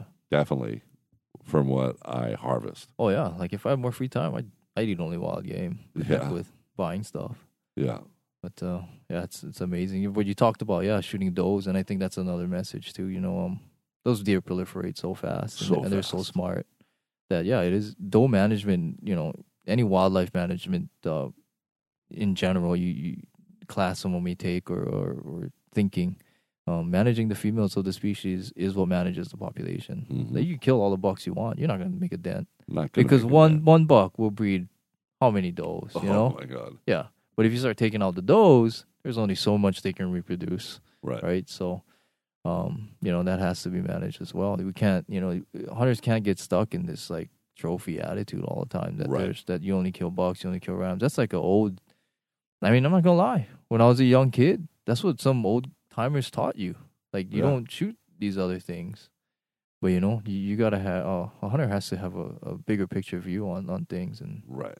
you know get a little deeper. Kind of uh, that thinking is changing. I think. Yeah, I think so for sure. Yeah, Um, but back to your lanai hunt. yeah, that thing was killer. killer. That was a killer hunt. Yeah, and I actually there's a section in there with a huge buck. Mhm. I haven't seen a buck in a while like that. Um, it was 30 yards away, like right at my effective range with the stick bow, and uh, would have been an all time. You know, uh, What happened? yeah. I, I didn't take that shot. I just I didn't feel comfortable with it. Um, Right. And this is the restraint that the hunter has to have. Um, Yeah. I felt like he would come closer too, so I wanted to let him come closer, but it didn't work out. I had a, you know, had I had a comp on that thing, be, it'd be done. We'd be talking about, we'd be talking about how big that deer is right, now instead or something. but no, we're talking about, you know, I, I didn't get that shot. But I, at the end, um, you know, if my hunting friends are listening to this, uh, they they'll know this. Like they call me a sandbagger. like, yeah. and maybe there's some truth to that. like I, I will. I'm the guy that will sh- like I will hunt eight days, and like the last half hour of the day, you might think, oh yeah, it's over. Even I think it's over, you know. And then all of a sudden, And I cannot tell you how many times I have finished my hunt, tag, filled my tag in the last like half hour of the last day. right? Like it's crazy. Like I cannot tell you how many times. It, Well, it seems almost you every just time. came off an incredible hunt with a, an ibex hunt, and where were you? New Mexico, Ibex hunt in New Mexico. Yeah. and that's pretty much what happened. Yeah, it was kind of like that. Yeah, I well, I didn't feel the tag though, but um, a lot of people don't know that there's Persian ibex Mm-hmm. in New Mexico. It's on the Florida mountains. Oh, it's a public hunt. You have to draw a tag, Uh huh. and How it, hard was that? It is regarded by many as the most difficult bow hunt to do How, in, North, in North how many America. times did you put in for it? this tag I only put in once Really? ever? Score. Yeah, even though another guy going this January who put in once and drew it. Like wow. total luck. But Anyway, here's the odds. Um, there's six non-resident tags, Uh huh. and uh, about uh, maybe almost maybe 170 or something, 140 applicants, 200 Wow. applicants. So yeah, my odds of drawing were like four percent or something like that. or They really like low. the Hawaii guys right now. yeah, Yeah. yeah. So, so I just yeah just drew it, and um, it was the toughest bow hunt I ever went on. Um, it's not like an elk hunt's pretty tough. You go in the backcountry. I know you're going to Idaho elk hunting soon. Yeah. But um, you know, you have your packs and staying out there late. The Florida mountains aren't a large set of mountains. They're just the steepest cliffs I have ever seen and in my life. rocky as hell. Rocky as hell. I went in January. It was cold and windy. Uh huh. You know, like 20 degrees, which might not seem like much to some people. It's a lot, freezing cold for Hawaii kids. Sure. But throw in 30 mile an hour wind all the time Uh, and it's like it's like single digits out there. yeah. I, I think I just had a uh, weird week though. I think some uh, like all these other guys are telling me that hunted said, "Oh, it's gonna be great weather, great stalking weather, 50 to 60 degrees." Bullshit. Like I'm on there. I was freezing my ass off, and um, it was painful. Like my, my hands cracked. My, hey, my I've been in areas where it's like 50 degrees, Yeah. and I swear I was in the Antarctic. And I'm just like, oh my God, it's so cold. Yeah. And they're like, what's wrong with you? I'm like, where's the jacuzzi, man? I got to warm my bones. yeah, I mean, it was cold enough that when you're driving down the highway, you know, you uh, you know, use the washer fluid, Uh-huh. it freezes instantly on your windshield. Oh, windshield. that was cold. Yeah, like Yeah. because it's got the wind chill factor too, Yeah, yeah. right? So, um, yeah, freezing and, uh, yeah, the day I left, we were in shorts and t-shirts though, like Mhm. literally the la- It's crazy. the day after the last day of the hunt. But anyway, yeah, toughest bow hunt in the U.S. The success rate is like two percent, Uh-huh. three percent. And usually those are the outfitters, uh, guys you pay big dollars to Right. guide you go up there. Um, me and my buddy Jake, we we we did it ourselves Mhm. we're not rich people. We I can't pay for all of that stuff, and even if I could, quite honestly, I I kind of want to do it myself. I Right. if I fail, I fail, you know. Sure. And I kind of did, but learned a ton. Um, I, I have, could I have have swore you shot something though. yeah, I did. I I did hit a big ibex on maybe it's a fourteen or fifteen day hunt. I hit it somewhere on like the tenth or eleventh day, maybe. Uh huh. Um, these are climbing cliffs, like. Yeah.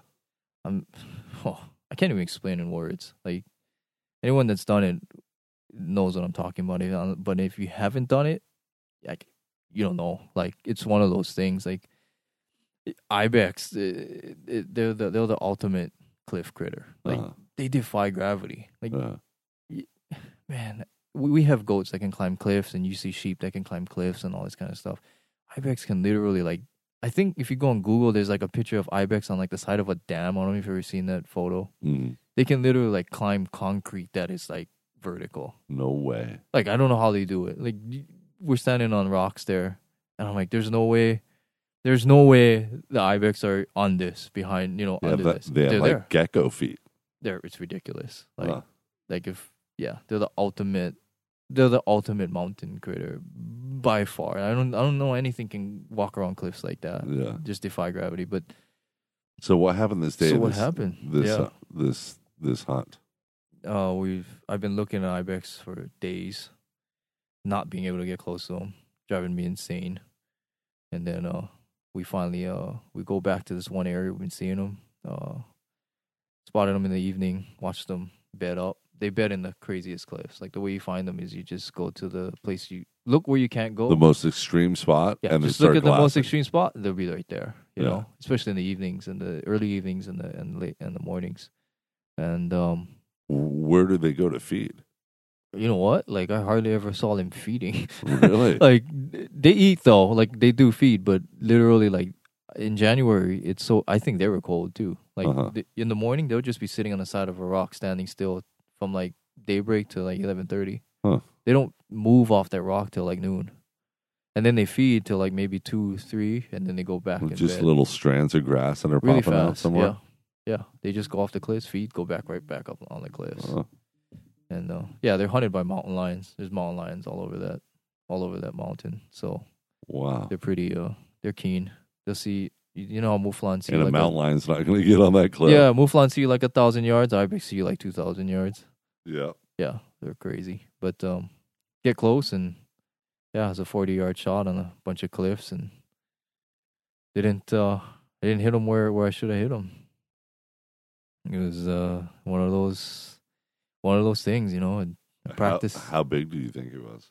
uh you know, good ibex is like uh, probably a forty incher, and I guess he's probably around there maybe. You know, we're talking about the length, just the the length of the of the horn, kind of thing. But uh, just taking any ibex over there is is is a feat in itself. You know, that success rate I talked about. It doesn't matter whether it's a big one or a little one. That's the general success rate.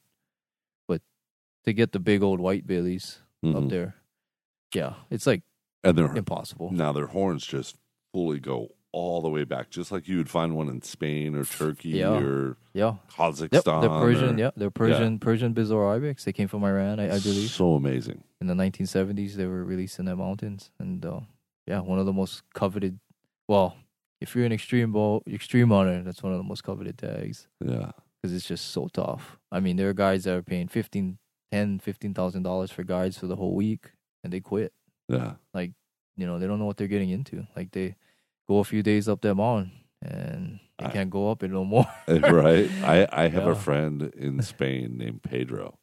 yeah i know yeah I you know Pedro. Pedro? yeah sure Yeah, yeah. So uh, he's always telling me, Dozer, you got to get over here, and I'm going to take you, and we're going to go ibex. And, and he shot so many of these things, Oh yeah, yeah. and yeah. they are just big. the Spanish ibex. Yeah, yeah, they got a different one. Yeah. Well, he but he cruises everywhere. Oh yeah. Yeah, he's- he's. I think he owns now KUIU for Europe. He- Yeah, he. Yeah, I think he works for. KUIU, no, I yeah. think he Oh, owns it? KUIU maybe yeah. that- Europe, That, outlet. Yeah. Yeah. Maybe, yeah. and um, yeah, it's so crazy, so crazy. I'm just like, okay, I want to go, yeah. Yeah. but I don't know if I can do the whole Oh. mountain goat Yeah, and it's like. where I'm the I'm the goat, you know, climbing the mountain. Oh yeah, it's not a it's not a young man. It's not an old man's sport. Like that thing is. Right, that's that, a that's that sounds like a rifle hunt. yeah. you know, No, yeah, because like- you see the older men Yeah. and they switch to rifle at that point. Oh yeah. All the So time. I'm not saying I'm old, but you know, still that's freaking Yeah. like I you know, I'm going to Idaho. That place is steep, bro. it's steep. Yeah. It's steep, and I've been going there every yeah. year, and it's and I'll tell you what, man, I put in some miles Sure. on some vertical ass shit, and I'm so excited. You know, the first couple of days, I'm like, holy hell, what the hell am I doing? But uh, you know, after day three, I'm just like, all right, let's do this. And I'm like, oh shit, there's an elk on the other side of that canyon there. I have to walk down 4,000 feet and then climb up Yeah. another 4,000 feet. yeah. Vertical shit, You gotta earn it. Yeah. you know, Yeah. just and hope he's still there when I get over there. Yeah. You That's know? what we. That's what we live. That's what you know. The extreme bow hunter lives for. You, Oh, you yeah. live for that, that the challenge. I love mean, it. It's a challenge to get in the animal, but there's also that personal battle within yourself. Like You you're hiking up that thing, and you're like, I don't want to do this anymore. But the only way I'm going to get this done is I got to get my butt up that hill. hmm And yeah, that whole ibex hunt. That's all I'm telling myself the whole week. Like, Ryan, get your butt up the hill because ain't nothing happening down here. Like, yeah. You know, my buddy Jake spotting takes you five. When I shot, took me five hours to get to it. So what happened after the shot? yeah, it uh, uh, hobbled away. I got it on video. Um, and then we went back the next day. Um, went back the next day, trailed it all over cliffs, crazy stuff. Uh huh. And uh, we found it. We bumped it. Uh, he's under a tree, and then he, you know, most times they'll stop, take a break. Right. Well, This, guy was gone. This guy went clear across the mountain. He went clear to the other side of the mountain, like you know, we're talking maybe two thousand feet more of elevation Uh huh. maybe a mile, maybe a mile and a half, and um, yeah, gone. And then the next day, I hiked up there to go look for him. Honestly, and you know, we we try to find him, but he wasn't hit. I mean, he was kind of on three legs, but then he wasn't hit at a point where I thought he would be mortally wounded. I I, I think he'll probably recover from it. It's Right. just that uh, it'll take a little while. Yeah. You know, one of our mutual friends, Yeah. Justin Lee, Yeah, was just in New Mexico as well. that's right. I don't and he went antelope hunting and uh you know he caught what might be the biggest or not caught but he shot what might be the record antelope in New Mexico and uh might Oh. be the second ever biggest shot with a bow Really? Huh. ever anywhere Wow. And uh this thing's Wow. huge and you never see you always see them they're all black right Yeah, yeah. uh, you never see when the little white tips. Huh. His has got white tips on all the all the points. Wow. Pretty crazy. Huh. And he told me that he shot a sixty yard shot, Mhm. which is pretty. You know, it's a good uh, shot, but you know we all practice that all Sure. the time. We're Sure. all really comfortable with sixty yard shots. Sure. Um, and so he's like, yeah, it was like a normal shot. Boom, took the shot, ended up turning out bad. Shot him in the back leg, Ooh. and then he tracked him for like seven or eight miles. And this is in the wide open, right? Yeah. And uh, luckily, he had guys up on the mountain, the Yeah. guides that were The with him, and they were they had that thing in a spotting scope. Yeah. He tracked it for seven, eight miles. Couldn't get any closer than two hundred yards. And that's obviously way out of uh, bow range. Yeah. Um, finally, the thing gets down into a low, and it starts being followed by a coyote. Oh man. And so um, this coyote just keeps pushing this freaking antelope. Justin was able to close the distance, Yeah. And then next thing you know, he sees and he videotapes it. And I'll show you the videotape after Wow. this. But he videotapes the coyote and the antelope facing off and starting to fight each other.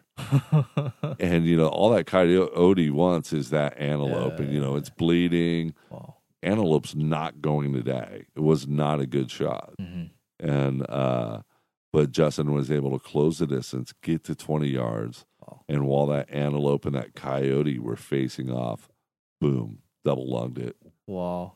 Yeah, dropped it.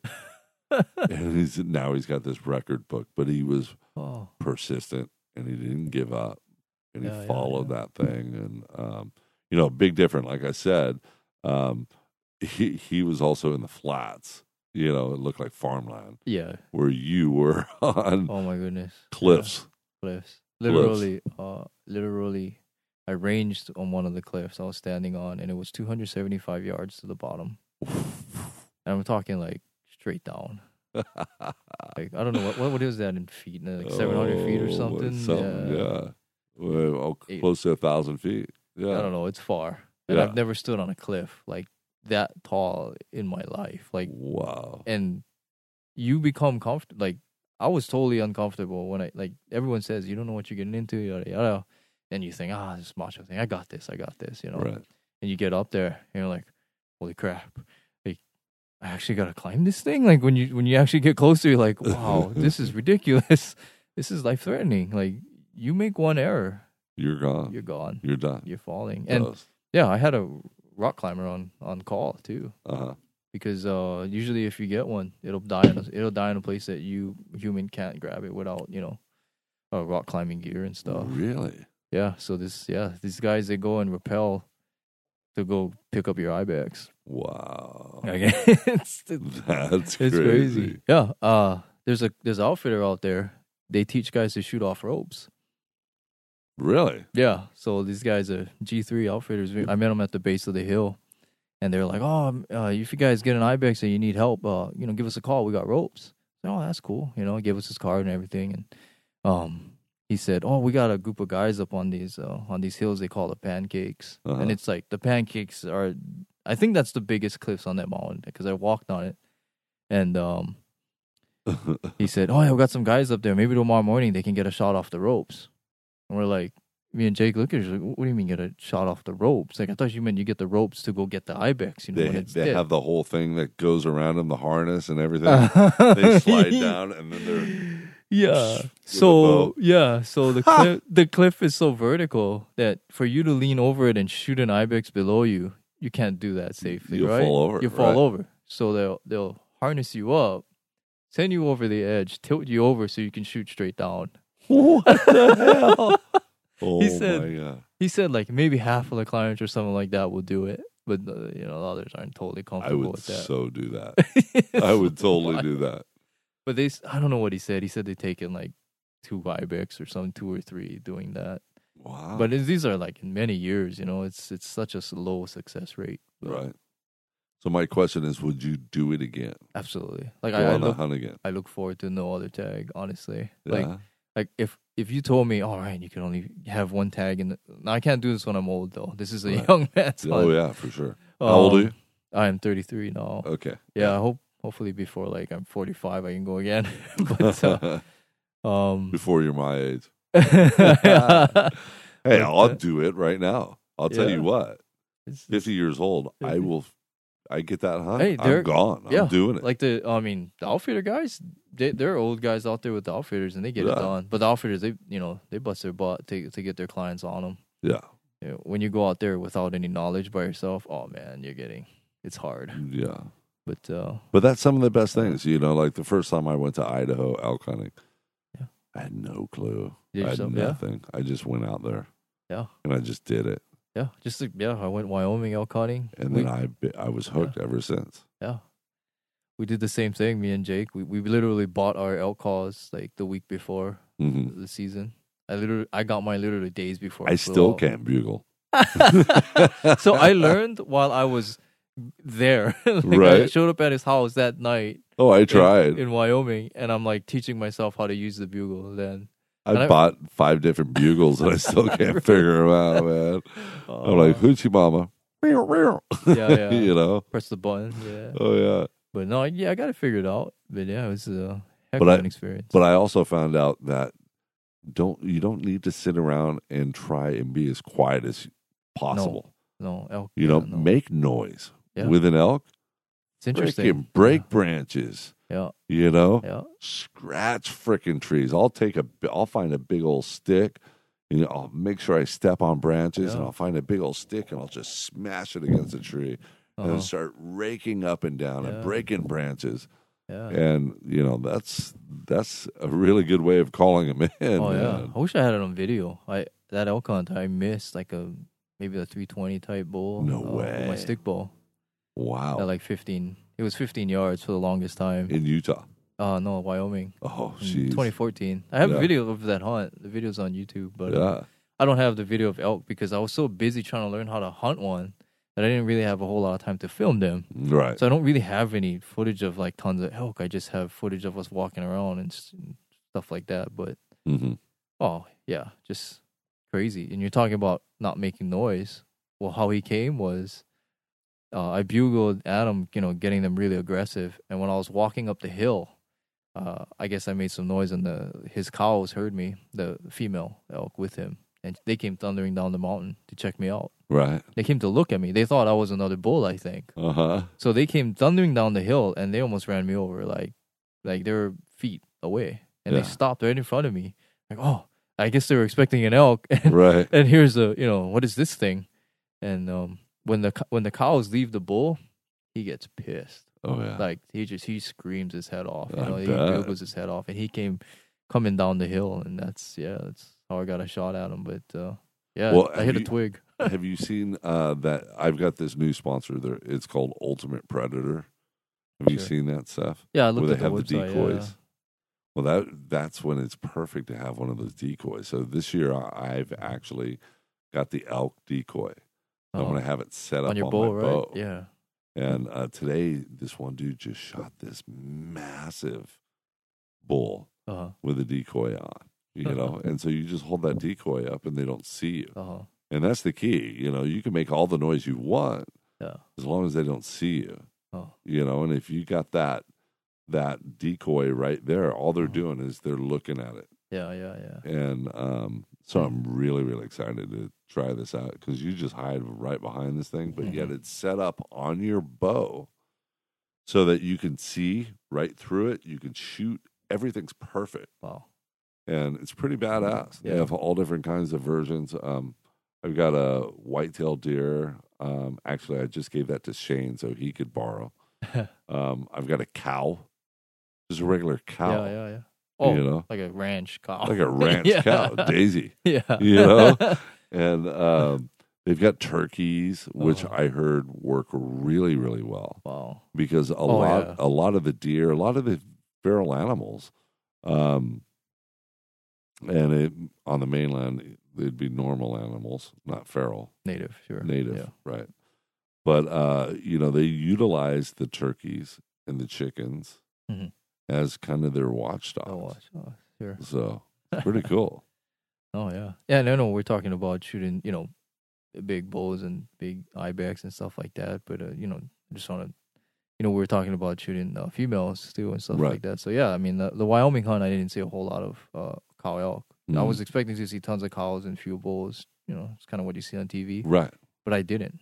I saw as many bulls as I saw cows. Actually, in some sense, I saw more bulls than I saw cows. Wow. So you know, if there was a ton of cows, I'd have maybe took it took a cow out, you know, just just for meat or something like that. But uh, yeah, I didn't see that crazy imbalance. So yeah, I went Hmm. hunting bulls, but did you get? to go. No, I, I had that miss. It took me like uh, eight days to get that shot. Yeah. Of course, I hunted with stick bow. Like had I had a, I mean, there were other shots within 40, 50 yards. Yeah. But uh, yeah, I struggled. I, I feel sorry for my buddy Jake. Like I, he's over there with his compound, you know, want to want to hunt, and Right. here I am, came all the way from Hawaii. He's giving me a chance, but here are all these big ass bulls. You know, and right where's he of us. from? He's from here. He's from Oh, Hawaii, okay. but he he moved to Wyoming. Yeah. Um, because he got sad of all the hunting disappearing here, Sure. so he left and and lives in Wyoming right now. Yeah. Um, and having a blast. But uh, that's Hunting on the mainland stuff too, though. Oh yeah, it it's less so seasonal, seasonal. but you gotta you gotta learn to shoot everything. You know, it's like um, okay, well now we have like I personally hate turkey hunting. Uh huh. It's like so boring. You know, these things walk right up to us. Uh huh. But over on the mainland, it's like huge. So it's springtime. Oh my gosh! But there's not, not much else to do. Yeah. right. But you're utilizing every single opportunity that they give you. yeah. So um, you're not just a bow hunter, Yeah. but you're a rifle hunter. You're a shotgun hunter, uh, muzzle loader. hmm You know, you just take advantage of every single thing that they can give you. Yeah. Yeah. So it's No, up there is beautiful. Like they actually sell you tags. They actually know how much people Right. take. They have seasons. They have all these things that uh, create order with uh with how we hunt.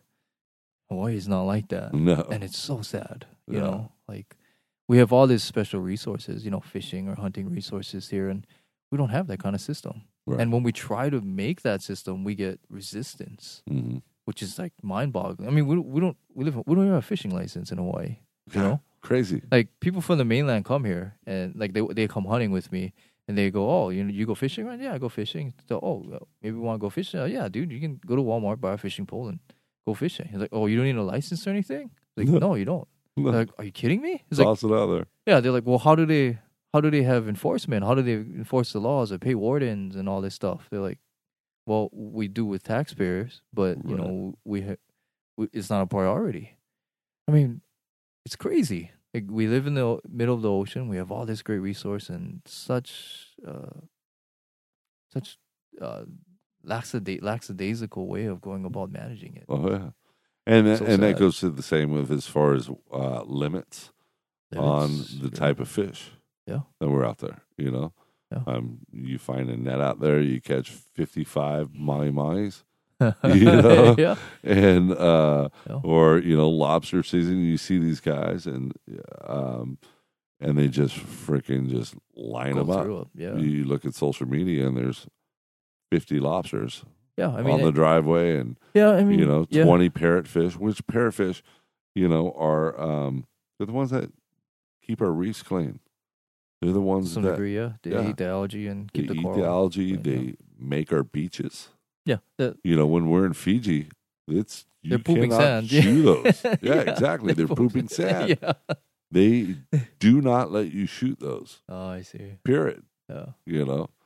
Yeah, in general, like the the her- I think the her- her- herbivore fish are the ones that yeah they keep the reef clean and Yeah. um, uh, control the algae growth and the and in turn promote coral. Um, Right. But uh, yeah, it's it's in Hawaii. Yeah, we don't. I mean, some species we can take a lot of, like taco and stuff. They have such short lives and they reproduce Yeah, so fast. Exactly. But uh, yeah, we don't. Uh, sometimes there's no rhyme or reason why we do things out here, and it's. Uh, I wish that would change. Yeah. because it's so it's it's so cultural and uh, Mhm. emotionally important to us, fishing Hawaii and, and hunting. That yeah, it- I can't I can't understand why we have resistance for wanting to keep it. You know, for wanting to do things Right. to secure its future. Uh, it's crazy. Yeah, super crazy. Well, you know Yeah. what? We've been at this for wow, an hour and forty minutes. R forty. Oh wow. Yeah. Um, you know, there's a question I always ask everybody Yeah. at the end of each podcast, and um, I love the supernatural. Okay, My wife is all into that, dude. really. Yeah. And so I've experienced some really, really cool things Okay. in my life. Um, and, you know, I always ask everyone if they've ever experienced anything supernatural, whether it be ghosts or aliens or whatever oh it my goodness, you know, I, everybody's got a story of something. Oh yeah. And uh, so if you got something, share it with us. We want to hear it. Yeah, yeah. Well, I guess I can. uh, There's two that come up to me in my mind. Uh, there's one. What I think some people call it a phenomenon like that night terrors. I've never Right. heard of that. Yeah, yeah. Where like you're stuck on the ground. It, Like Uh-huh. you know you're awake, but you can't move, Right. and it feels like there is someone on you, like Right. like Sitting on your chest. like sitting on you, like pressing you. But this one is a little different. Like usually those things, like someone wakes up and they and they notice it immediately. I have a different one. Like I, I was lying in a, in this one room, just lying on the like taking a nap on the ground, and uh I was awake. Like I know I was awake. You know, Mhm. like I'm I'm sitting there lying awake, and I feel something. Like I feel like there's something on my left side, and then it it literally feels like someone standing like standing over like like in my face, but I can't see anything. Right. And then I try to get up and move, and my uh like I just feel this heavy weight. I can't move. I can't do anything. I can't even talk. I can't scream. And my uh, my How old were you? Oh, this is just like three three years ago, maybe four Really? years ago. Yeah, Okay. yeah. It's it's wild, and like that was that that freaked me out. Uh-huh. And um, you know, I used to rent this one place. We would hear footsteps Oh yeah. all the time. I know Okay. that one well. Oh my god! Like, and and it, and, I try to test this hypothesis. You know, I try to test it. Like, nah, it can't be that. It's got to be like expansion of the ground or creaking and all that stuff. And I was telling my wife this the longest time. Like, yeah, it's just that. You know, because I don't believe in. Right. I I try not to believe in these things.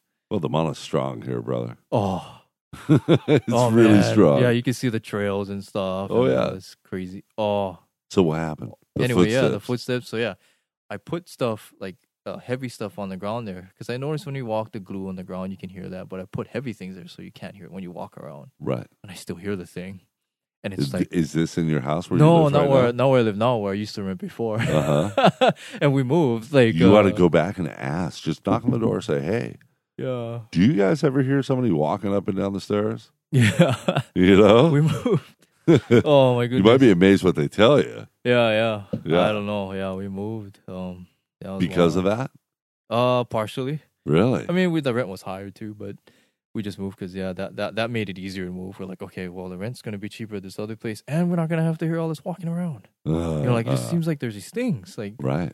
freak me out. I mean, I'm getting chicken skin talking about it. Oh, yeah. now. and uh, another one hunting. Um, driving down Saddle Road. My buddy was in the truck with me, and he saw it. You know. Anyway, there was this thing. There's this guy walking with a yellow poncho Uh-huh. on the side of the road, and I drove right past it. Like it's it's about maybe nine at night. I'm coming down, and I gotta drive home to Saddle now. Great, Right. Right. freaking me out. Shit. But I uh, love it. yeah, I'm going to people Kipuka Ainahou section, honestly. Okay. Yeah. And uh, there's just and we're I'm slowing down because it's nine at night, and th- there shouldn't be anyone walking out there. You know, it's 30, 40 miles an hour to the miles to the nearest town. And it's seven thousand foot elevation. Yeah, and it's like yeah, it's way Yeah. up there. It's cold. So there's there's this poncho, like walking on the road on the right hand side of the road, and I'm going down, and I slow down. Okay, I slow down, and I'm looking at it, looking at it really intently because I'm not, you know, I'm not the kind of pe- person that just freaks out and be like, oh, I gotta help someone.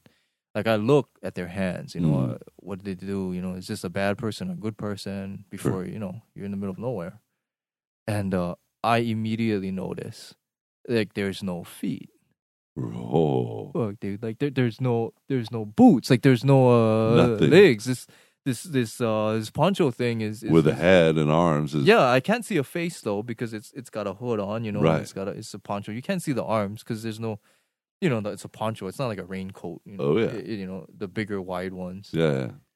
And uh, there's no feet unless the, unless the shoes were black or something. But I'm I'm pretty sure I look real good. There's no feet. I sped up and drove right past her.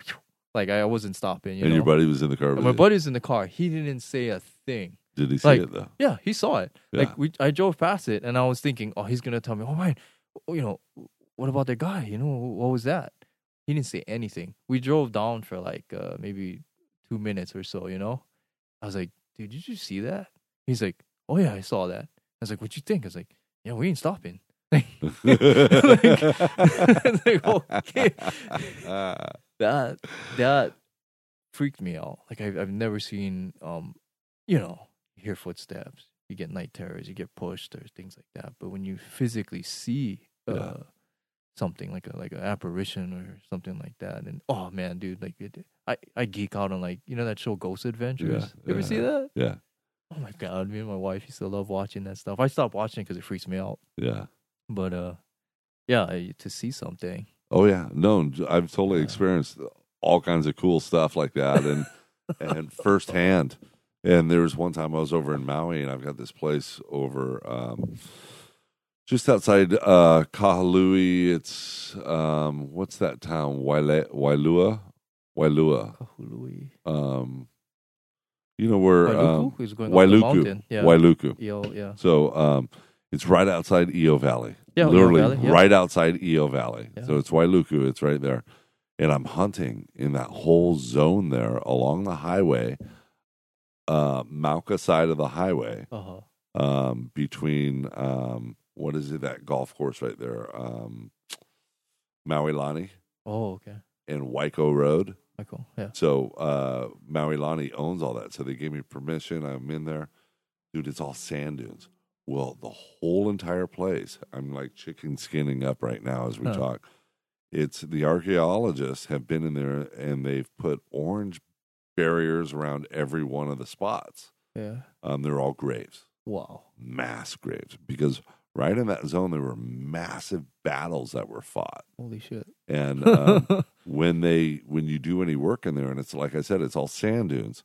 Um, any bulldozing work that has to do anything in that whole valley zone, and it's the Valley Island, um, you have to have an archaeologist right there because as soon as you start bulldozing, dude, you're popping up bones. oh my goodness. And uh, certain areas, all of a sudden, you find mass graves Wow. And you know because they'd have a ferocious battle Just- and freaking you know it's like all these warriors from a different side of the island or from a different island Wow. you know they just grab all the dead and they'd put them all in this hole you know their own they gave a proper burial to yeah.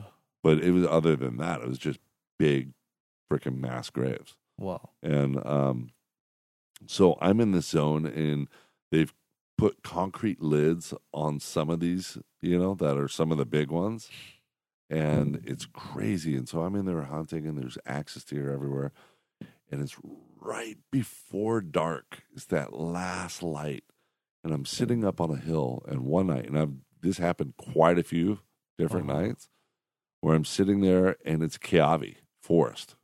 So Oh. you can imagine that's mesquite Yeah. for yeah, anybody sure. that's on the mainland. Big giant thorns, big giant thorns. And so I see these three guys, Hawaiian guys, Oh god. all in white, barefoot, old school style, Oh.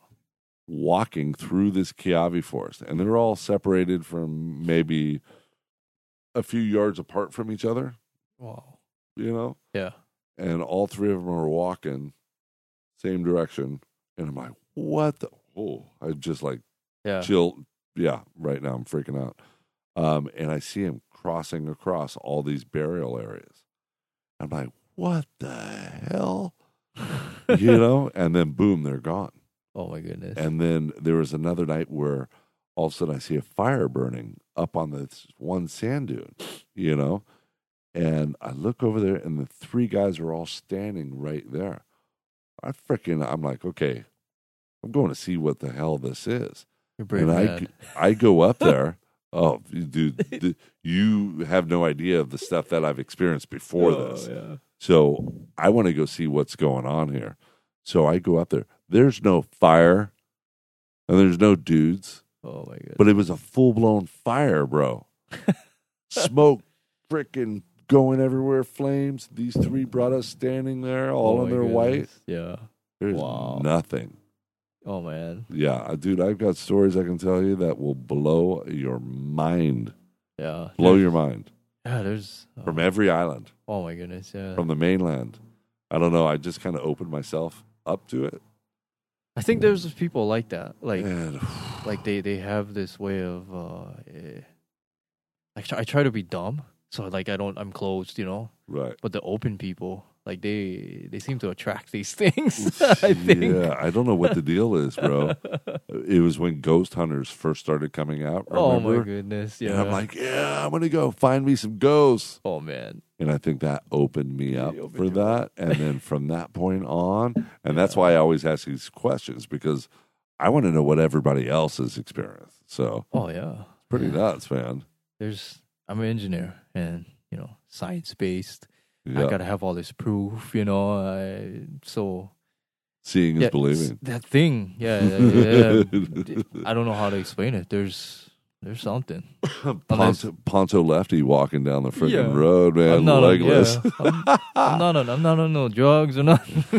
No. Oh my goodness. No, you seem like a pretty sane dude. Yeah, it's, You know, it's scary. But It was- you have to drive that road home. I gotta go tonight. back. Yeah, Oh yeah, that's awesome. I can't believe I just did that to myself. I love it. Well, make sure you Uh. text me when you get home. So, I and if you see Oh, something, videotape it. I'm not turning around. You go. well, no, just, you'll have your phone right there. Just immediately. I showed you that trick on my phone today. So oh yeah, you hold just it. boom, and videotape real quick. but um, Oh, no, we're going to wrap things up here because you do have a long drive home. Um, Yeah. We're almost two hours in. Where can people find you now? You have a YouTube channel. You have YouTube social yeah. media. My social Um, do you have a website? Facebook. Uh no, I don't have a website. I used to have one, but I don't. Uh, I haven't done that in a while. Okay, well, let's give all the links to everything that you have. Oh, my now. YouTube one. You can search YouTube. Uh, Ryan Kohatsu on the YouTube. Okay, How do you um, spell your last name? Uh, K O H A T S U. Okay. So Facebook. my Facebook is the same thing. You can search me there. Uh, it's all it's public. Okay. And uh, Instagram, same thing. Just one word, Ryan Kohatsu. Uh, Cool. Yeah. Um. And then everybody's going to be able to uh, also locate you through my social media and my website and through this podcast. and uh, Ryan, super excited to have you on the show, bro. Oh, this is a thank so great one, man. Thank you so much. I want to have you back on. been awesome. Yeah. I mean, we. Ah, any last message? Just honors unite, man. Because that, that's what I'm all about. Yeah, Protecting protecting our our our uh, lifestyle. I would say. Well, I seriously think that you need to run for office. So, and I will put Uh. up a whole bunch of people together to make that happen.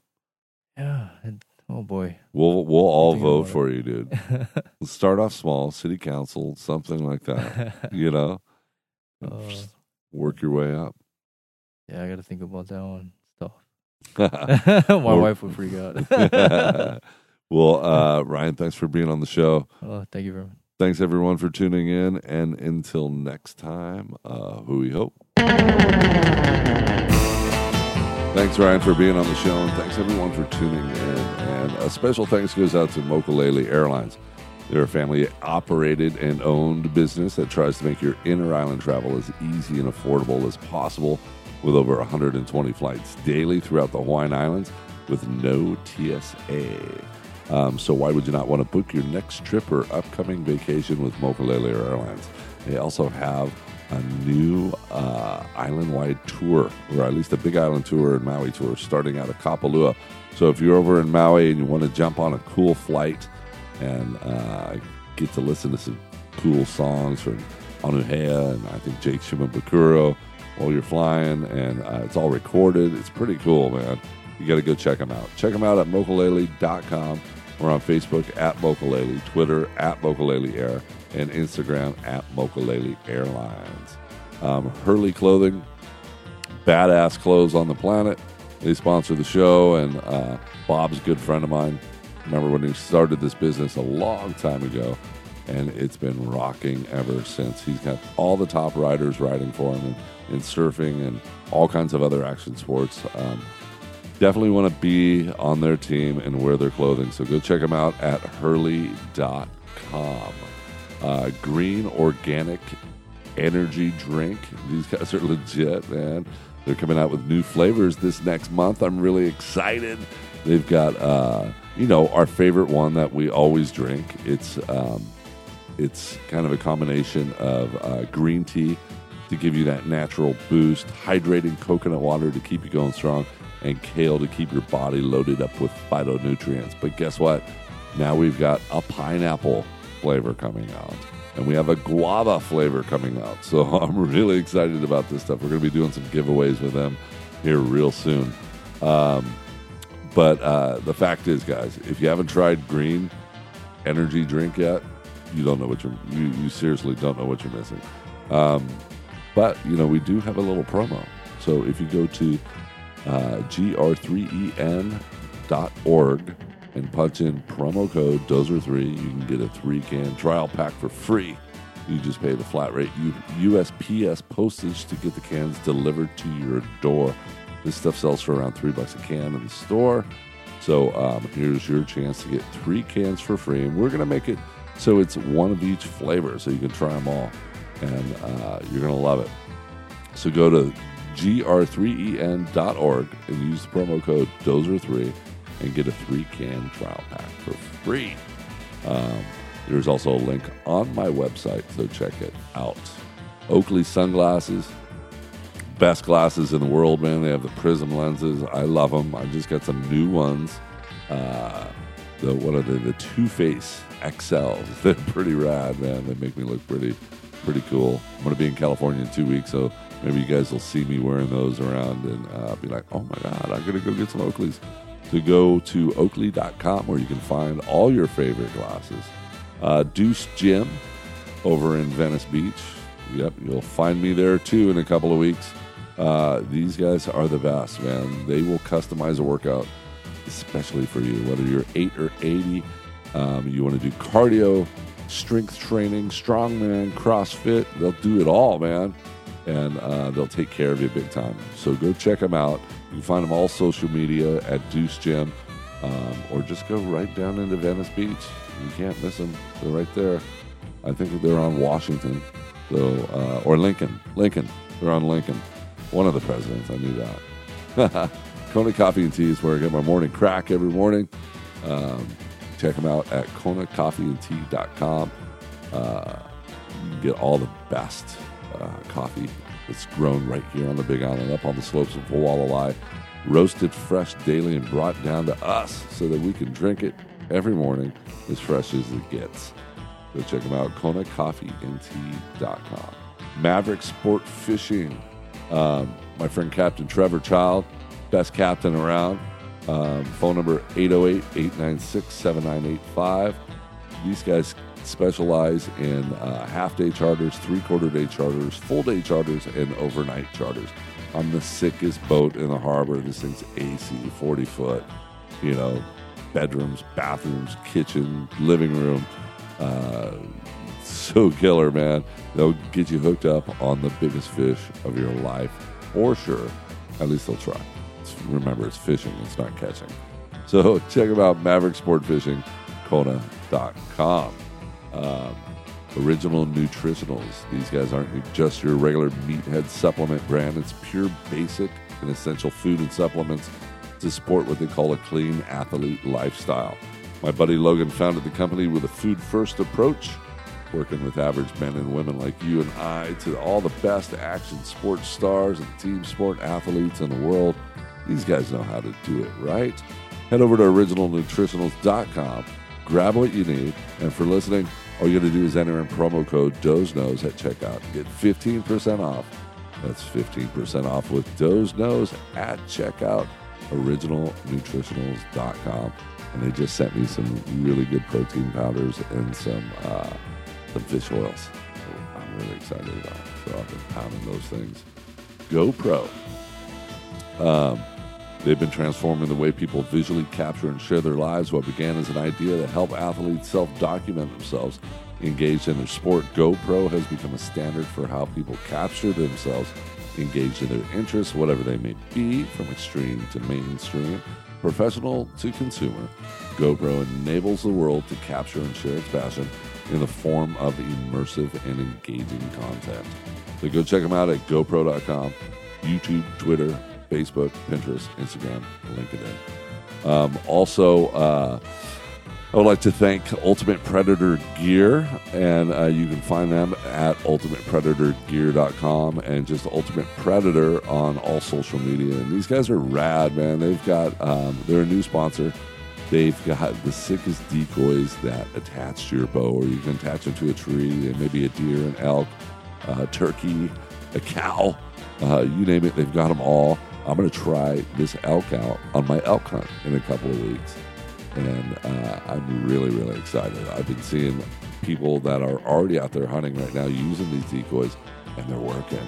They're killer. They're absolutely killer. They also make this really killer camera that uh, either mounts on your head or on your bow, and it um, does a really good job. It's got a zoom and everything on it. It's just, I'm in love with these things. So go check them out, ultimatepredatorgear.com. And uh, thanks everyone for tuning in. And until next time, a hui hou. Everybody knows goes no. Everybody knows goes no. Everybody knows goes, and if you don't know, now you goes knows. Everybody knows goes no. Everybody knows those no. Everybody knows goes, and if you don't know, now you know.